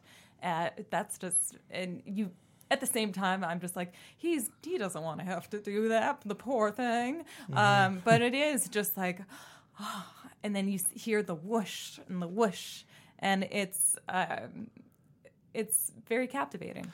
Well, and what's really interesting too is especially the juxtaposed sweetness of that with like these sleek, harsh lines of the Ursat's Disney World in the movie. And and I think that part is really interesting too because that's where Burton really gets to mess around in the sandbox the most in terms of visualizing what you know like this turn near turn of the century fantastic fair type of situation would look like. And there's some really cool stuff happening there. I mean, especially when you go up into Keaton's office and into the Coliseum, there's a mm-hmm. lot of really great Art Deco design happening in these sequences. Greens and golds, just luxurious. And I think it's all the more powerful again because it's so different from where we just came from. We just came from, you know, a field along a train track in another town, you know, where the circus was moving through. So we go from sort of the most um, salt of the earth um, country feel, you know, very much in a big fish, you know, then all of a sudden, you know, again, we see this luxury and we see this place where, you know, um, people are dropping a paycheck to, you know, go visit. And um, it's it's it's stunning in that juxtaposition. I think. And he has a lair, just like Batman. Michael Keaton back the in his lair. lair. oh.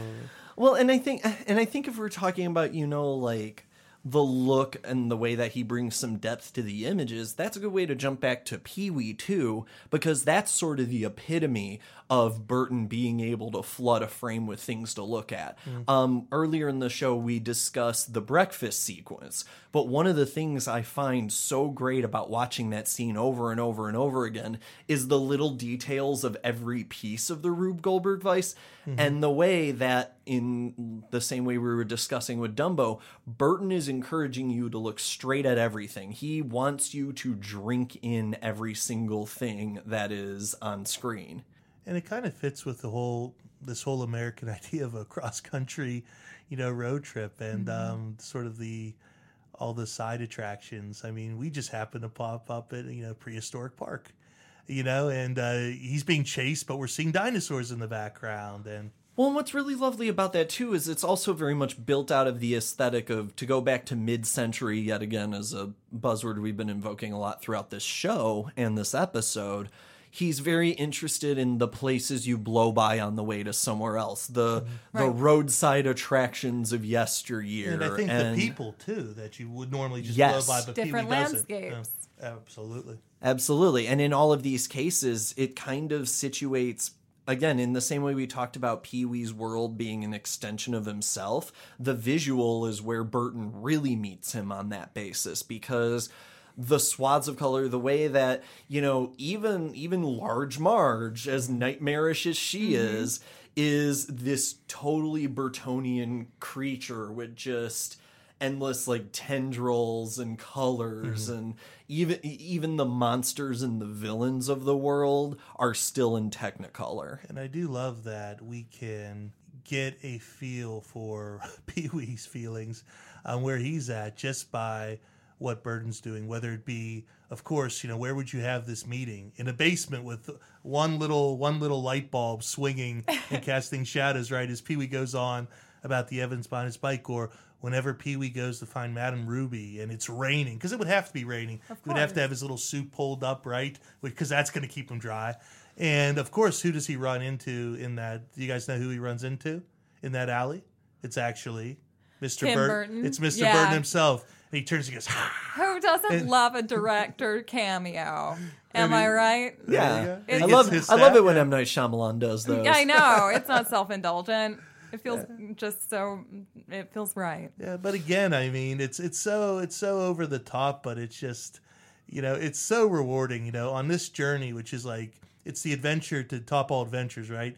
You know, Pee Wee would have to do that to go see Madame Ruby, you know. and just thinking in terms of the way the film visually highlights certain things, the way the film shoots Pee Wee's bike with or without him on it, it makes it look like the most. It makes it look delectable, which is It's a weird gle- thing to say about a bike. Yeah. Fire engine red. Whenever he first goes and finds it, and the he puts in his little spy code, his password, and then the hedge pops up, and then there's the bike is already immaculately lit, you know, angelically lit, and hi, score I'm rising here." up. It's just the angels sing, and Well, and there's also just in, in terms of the oh. sense of play we talked about earlier, it extends all the way over to every aspect, including the visual. You know, like especially that climactic sequence that feels almost like kind of an homage to Blazing Saddles as much as anything, especially because sure. both take place on the Warner Brothers Right. Backlot. But in those scenes, you know, the pace of the visual, the, there's never a frame of this movie where something isn't moving. And it, it, it maintains this energy kind of rhythmically through the whole thing. I mean, you even have a great tour guide through the Alamo with Jan Hooks. Uh, there's no basement in the Alamo. Uh, the the Did you entire say Buenos noches? Buenos noches. Everyone together. Everyone's so happy. Buenos noches. Well, and it's interesting too because we're going to talk about, you know, we've talked about like these softer, more playful versions of Burton's visual style. That's a good way to talk about the other end of the spectrum we've touched on today, which is the movies that aren't. And in that spirit, I have to jump back to Alice in Wonderland because this is the part where we talk about how ugly looking this movie is Yes. because it is.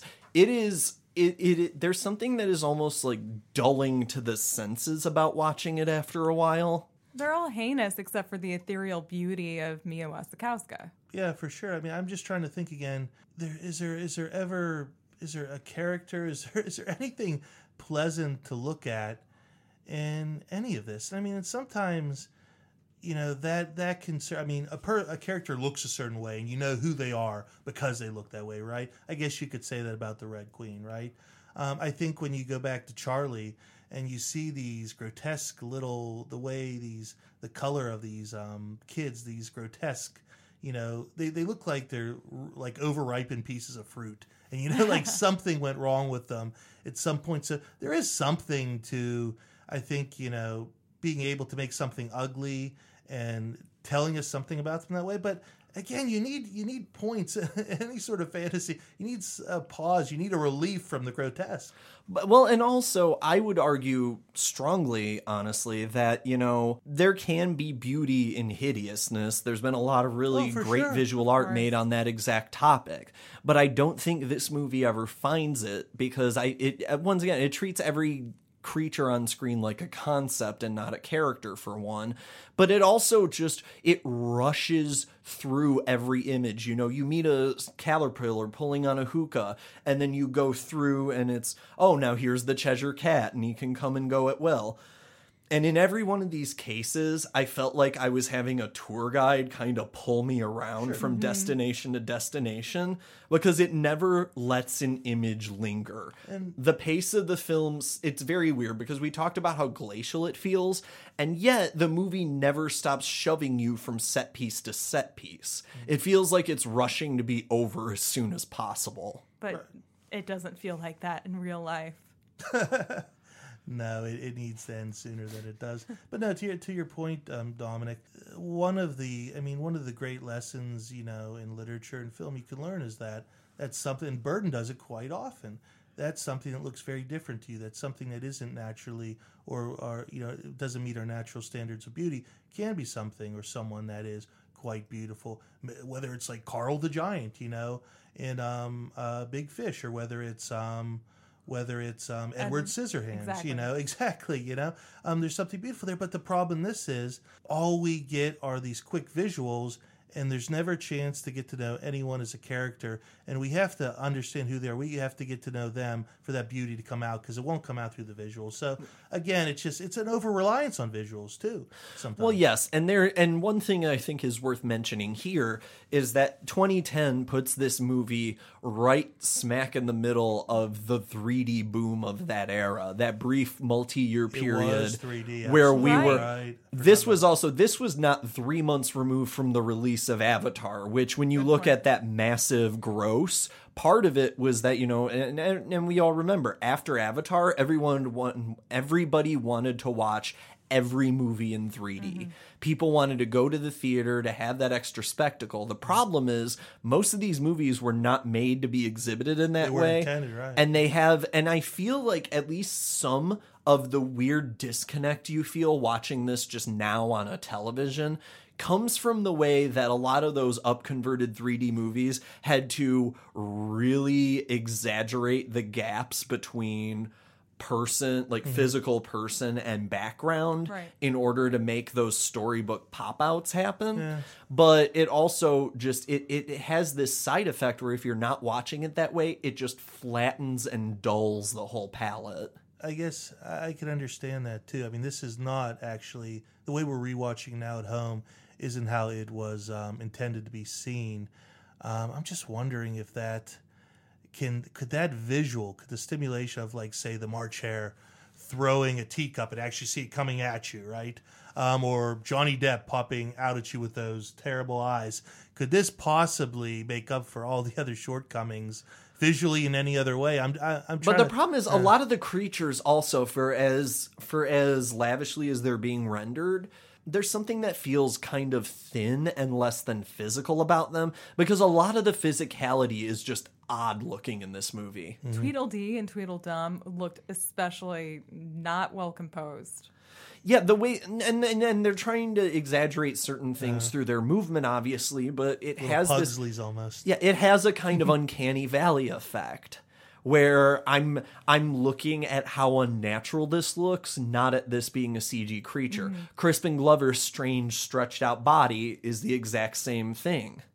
Oh, also, and did anyone notice just uh, definitely when Glover would ride away, anyone like on horseback or anything, you know, for his naturals, like Dumbo looks flying around.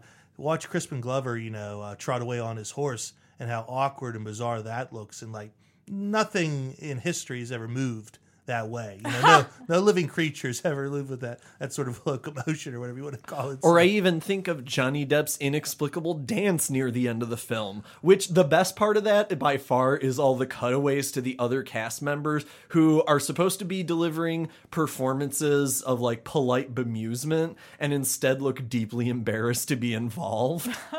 Yeah, it's kind of like, yeah, yeah, there, there he goes. Yeah, uh, good job, yeah, yeah. yeah, yeah. He said, he said, he look at it's uh, the Mad Hatter. He's uh, he's breakdancing. The He children he- they love breakdancing. He said he was going to futterwhacking. And just let me say, this this uh, movie is just a futterwhacking uh, disaster of a film.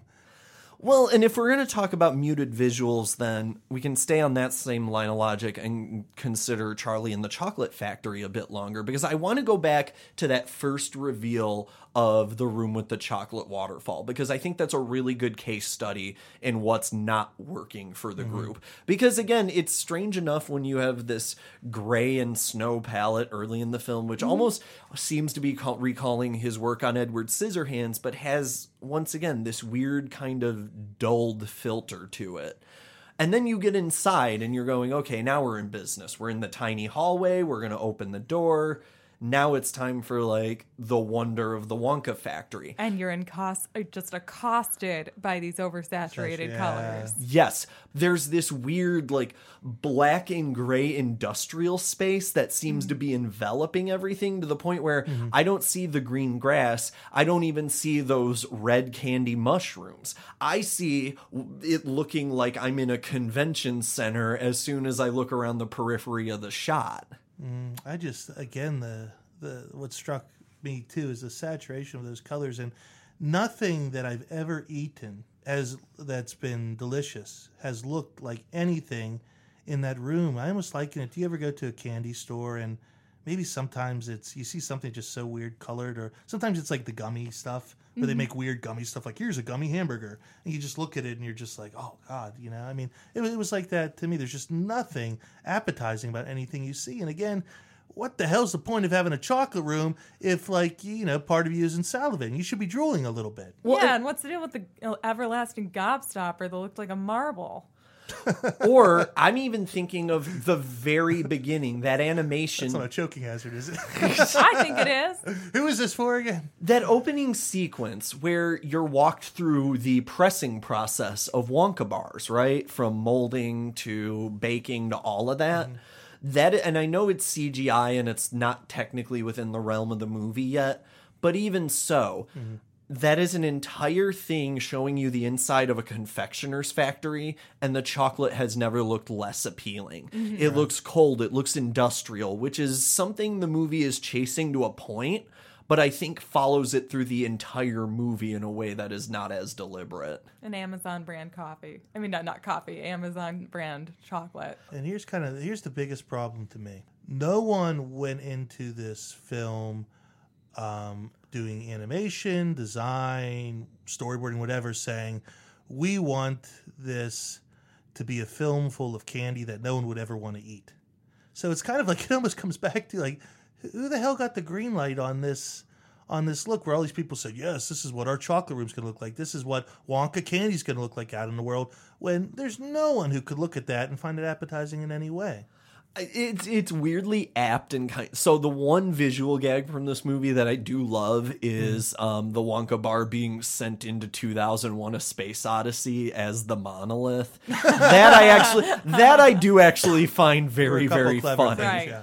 But even that scene, you know, when they have this huge chocolate bar sti- sitting there, it's like this is deeply unappetizing. And that and that was the thing. The beauty of Willy Wonka was that the menace was never like the factory and the candy. It was the greed in the hearts of these children that led to the danger in the movie. This whole movie gives off the impression, especially visually, that this is like a house of horrors built to torture these children. Right. None of the kids seem like they really deserve what they get. I mean, even even Brunka, like I I was little and I demanded a pony. I didn't get it, but I sure was little little brat about it. So, but what did you uh, get thrown down to shoot by squirrels? I did not. Okay. I Instead, my pet up. squirrels were eaten by raccoons. Man, maybe it's just. I mean, again, I go back and I thought, um, have you ever seen like um, Dom? This is this is something you've probably seen, like um, the music video for Black Hole Sun Soundgarden, where again, it's just these ripening sort of characters and misshapen misshapen people and characters. And they look so the kids look so terrible to me that right. I knew that I mean it's just like you know when you pick out a line of kids you're like yeah, that's a good kid that's a good kid. And you know that kid just you know a, a bad apple or whatever. Uh I, I don't know if they were that bad. I can't remember if they were that bad, that snotty, that I just. But I was also- ready for them to be. I was ready for uh, the House of Horrors to get to the. and that's the weird thing the way the way that the I film rooted for it. the way that burton frames them too he's looking at all these kids he frames them like looking down at them as they're looking up into the camera kind of staring at them head on Mhm. and they all look like these little tyrants which is funny up to a point but is also kind of the only representative mode the movie has for them I have a weird note about this movie. Did it seem weird to any of you when Missi Pyle hits on uh, uh, Willy Wonka?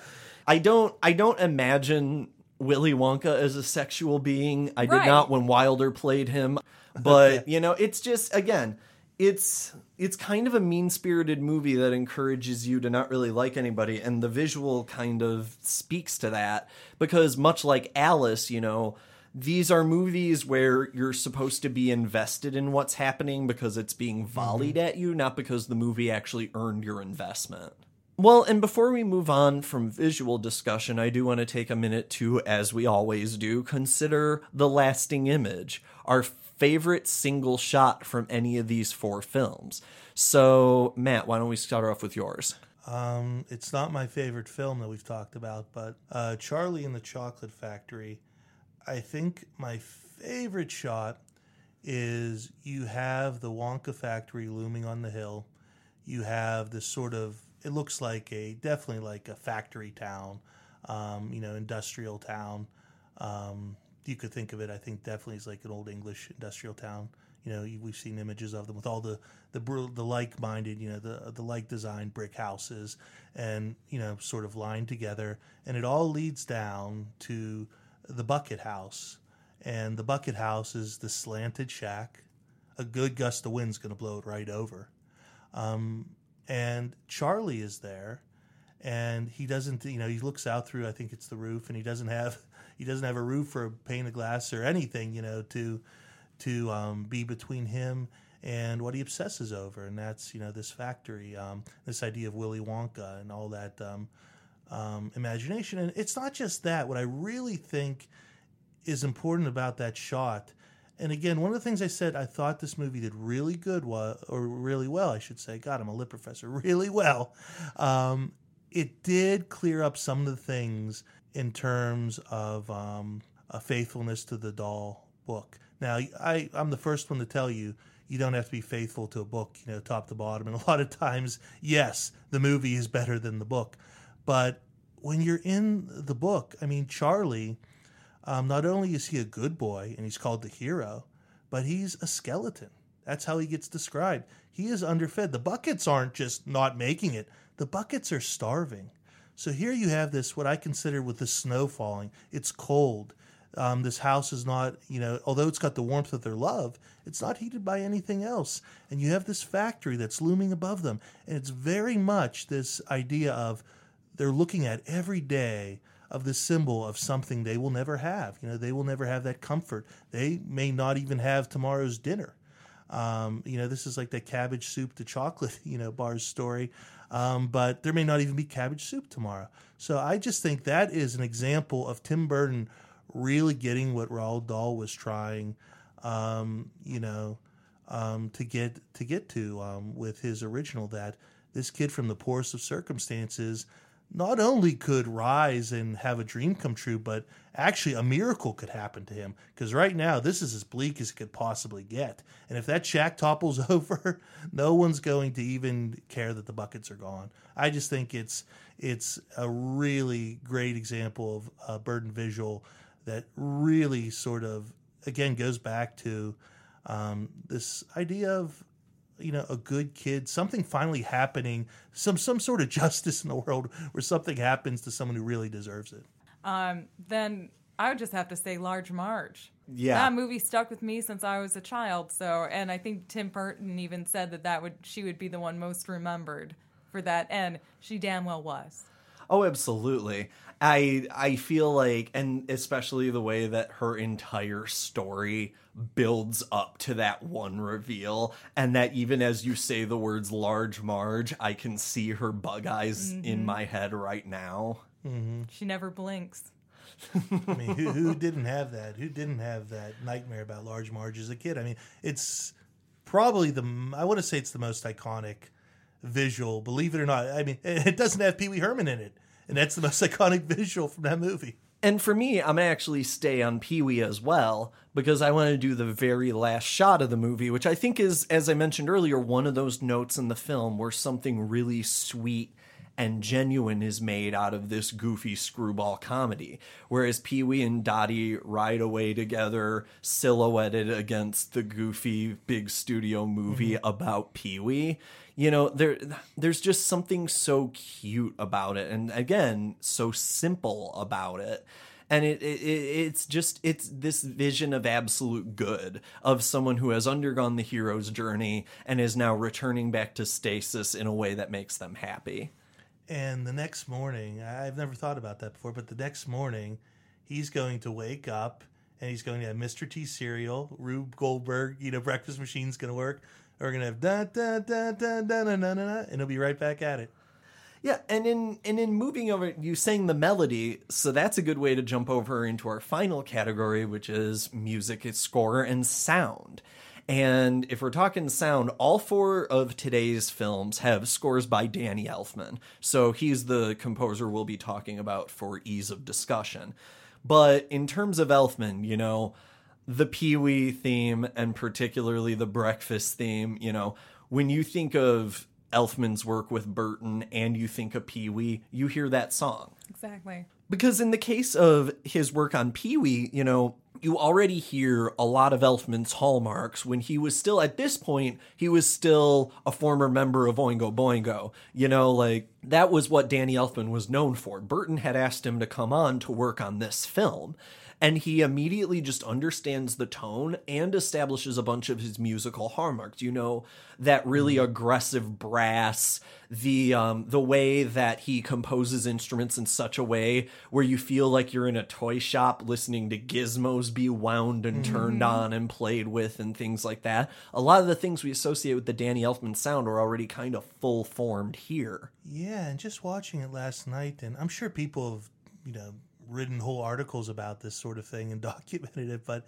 there were definitely a couple of points. I didn't jot down where exactly, but I definitely heard um, Beetlejuice elements. Mhm. I um, I think I even heard like you know this is Halloween. This is like little bits of that were in there. I mean, obviously it's it's um, Danny Elfman doing Danny Elfman a few years early. It's not like he stole anything, um, but uh, no, it was cool to uh, to realize that some of those things, just like it was cool to see Burton finding um, some of his um, tropes and some of the ideas he'd returned to. You definitely th- feel that Elfman is um, figuring that out here too. And hey, when it works, he's going to go back to it. And like you said about the score for Pee Wee being very bouncy, I would say that that's one of his greatest scores, uh, along like uh, next to uh, The Simpsons, Mm. because it has a similar bounciness to it. And I I think that that's like some of his best work. Because when you go into the other films, it's not really it doesn't stand out. It's it's not memorable. Well, th- yeah, because I was going to say of his work on these other three movies, the only one I can remember pieces of is Charlie, mostly because once again, it's Elfman working in such a menacing mode Mhm. that, you know, it's perfect for the weirdo version of Charlie that Burton made, but it doesn't feel like it fits a Willy Wonka story any more than Burton's approach does. I know everyone's very, very different with how they absorb music when they watch film, um, for sure. I mean, some people really hone in on it. I tend to, I think, tune it out a bit more. Um, but yeah, for when it comes to Elfman and Burton films, I mean, I can, you know, off the top of my head, I can talk about Pee Wee. I can talk about um, the Batman movies. Um, I have noticed though that if I'm watching um, a movie that I don't really care about or a movie I'm not really into, um, ask me afterwards what do you think of the Danny Elfman score. I won't even be able to tell you. It definitely I, I lose his score in some of the movies that I'm not invested in, and I guess. I, Natalie makes such a great point when we're talking about like this road trip movie and Dom, you're you know, and, and bouncing along and Dom, you're talking about like this like just smorgasbord of things to see and every you know Elfman draws you into that. He gets you moving. He does that with Batman. He does that with Beetlejuice. And then some of the films we're talking about today, not only does he not draw me into the adventure, but I, I also don't even realize he was in there in some cases. Oh, same. I didn't even remember the score. well, and it has a lot of those same brass sounds, but it's a lot of low tones. It's a lot of mm-hmm. tuba and baritone sound. It, there's once again there is a menace, a malevolence to his work on this. And if we're talking about the sounds of Charlie, we also have to touch at least briefly on the Oompa Loompa songs, which, mm-hmm. As we've acknowledged, we had trouble remembering, which is interesting because Elfman is working in a riot of styles here. The Oompa Loompa songs jump from Bollywood performance to hair metal, t- and he, he works in all these media trying to make the songs stand apart instead of just following like the one simple melody of the original. But none of those songs really stand apart. They seem so long as well. And the fact that, like you said, they do them in different genres. Um, again, it feels forced. I mean, there was just there's something so natural about uh, the original, the '71 original, where okay, you know, here here comes the Oompa Loompa lesson um, afterwards, and like even if you're reading the Dahl the Dahl book, I mean, you were reciting them to the same sort of you know cadence every time. You weren't saying, okay, now we're to do a you know guitar surfer style or a techno version of the Oompa Loompa. I mean, it's, it was creative, but it just doesn't work. There's nothing to and there's nothing to latch onto. The words we can't latch onto, and just again. Don't don't worry about you know pure imagination, the Anthony Newley songs and stuff from the original. Just think of the Oompa Loompa songs, like "What do you get when you guzzle down?" So it's like we could all sing them to this day. I can't sing anything that Danny Elfman came up to this. And that's part of it too. I wonder if that has to do with the visual, with all with just the CGI of a single character. But the Mm. Oompa Loompas, uh, they all also dance in unison the entire time, is uh, which is not the same as the '71 picture, where they at Yeah. least would kind of go up and down in uh, like a different. You, you mean, know what I'm talking yeah, I mean, about. God bless, and they all yeah. look different. And uh, I mean, kudos to Deep Roy for because I watched the behind the scenes how they made this and all the. I mean, this poor guy, you know, all the dancing he had to do, all the things he had to get just right to make this work, but it just it just doesn't work Mm-mm. again. Who who said? I mean, and again, go back to the original. Who you can pick out Oompa Loompas. They look different. Um, you know, they weren't all just identical. Um, they had character. You're like, oh, I. You, you probably had your favorite as a kid, Mhm. Oompa Loompa, out of all the ones that would show up, or one that you can imagine right now when you think of Oompa Loompas. In this case, it was just. I mean, okay, let's just. Why don't I just go watch Multiplicity with Michael Keaton? Uh, and you know another Burton uh, favorite, Michael Keaton. You know, Gregg just- Turkington would agree with you.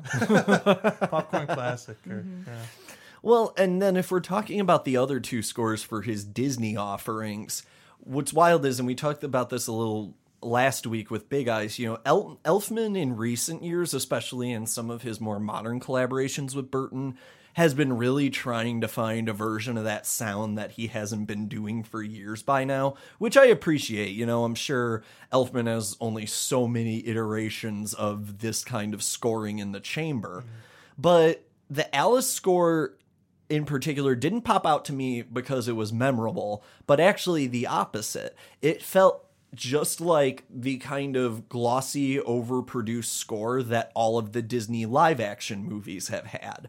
All swelling flourishes, string flourishes, all, you know, it, it could just as easily be by Michael Giacchino or someone who's done a lot of the modern Disney scores. There's nothing especially distinctive about it. Mhm. And, I, and I'm jumping around a little bit, but I know that something he's done in recent years is he's gone, he's performed like the Nightmare Before Christmas um, songs, and again songs with. Um, you know, to a musical, you know, songs with lyrics and things like that. Um, when I think of Alice growing up, um, it's been done in so many different ways, and the the property's been treated in so many different ways. But uh, one thing that was kind of a tradition was every few years they would do a musical, almost like a variety show, sort of Alice. And um, I wonder if you know, again, that's so not what anyone would want to see today. I think, but I'm just wondering if Elfman got a chance to actually sort of go back to like, you know, what if instead of trying to score this, you know, again, Burton piece that just had no no heart to it, nothing that you could visually cling to. What if Elfman was able to write songs and maybe draw you in or create characters for that. I, I don't know, but I'm just trying to think of another way Danny Elfman can just. He's so talented. I feel terrible. I watch a Danny Elfman scored movie, and afterwards someone asks me about it. I go, I haven't. I can't Mhm. remember a thing about it. Is there another way for him to sort of jumpstart Burton a little bit by trying a different approach? Well, and in that same vein, you know, Dumbo was the only one where I started asking myself this question as I was walking out of the theater and couldn't place a lot of the songs. The only thing that jumped out to me really was um Elfman's update of the Pink Elephants on Parade March, which admittedly was- is Mhm. very fun and musically completely within his wheelhouse at that. And then there's also the two versions of Baby Mine, one briefly in ukulele form about halfway through the movie, the other over the end credits, courtesy of Arcade Fire, because the children in Dumbo's target audience, they love Arcade Right. Fire. But no, again, this is another movie where I do think like the darker tones that come out later Mm-hmm. Mhm. in the film during a lot of the dreamland sequences, those obviously are like more of a comfort zone for Elfman sure. and for Burton because that's when the movie seems to come alive a little is when the two of them are working in a more familiar mode.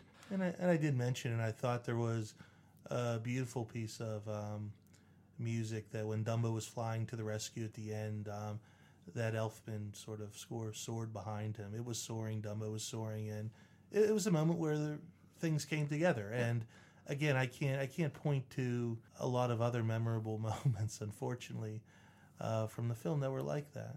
I don't have any real any score pieces that stood out to me in Dumbo. I was too too upset by the animal imagery.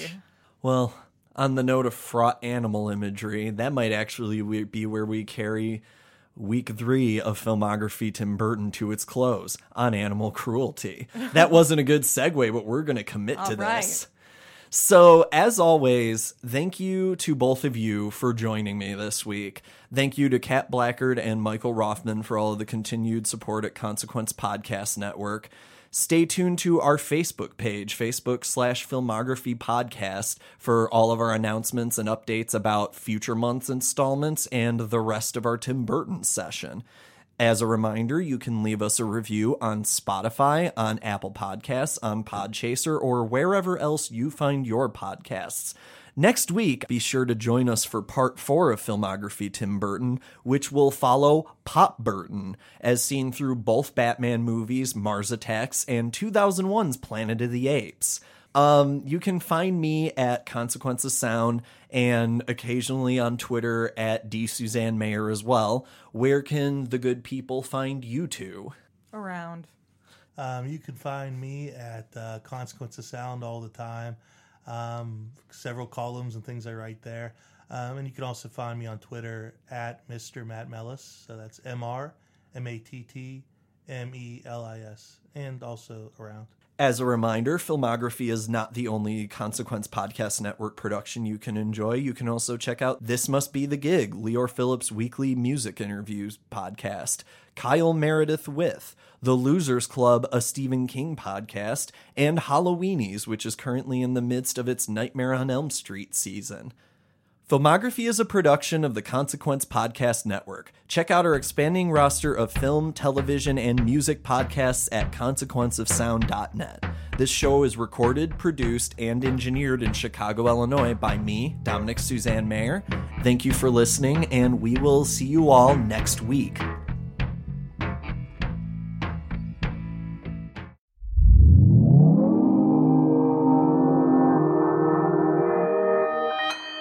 Consequence Podcast Network. Hey, it's Jen and Jess from Fat Mascara, and this is a Staycast from ACAST. We're based out of New York, New York, and are currently practicing social distancing and staying at home. Please check your local government's website and follow their advice. After you follow their advice, you'll probably be staying at home, and when you do, practice your social distancing and listen to another great podcast from ACAST like. Like, watch What Crappens. It's hilarious, and if you love reality TV, it's perfect, and there's plenty of time to binge on that right now.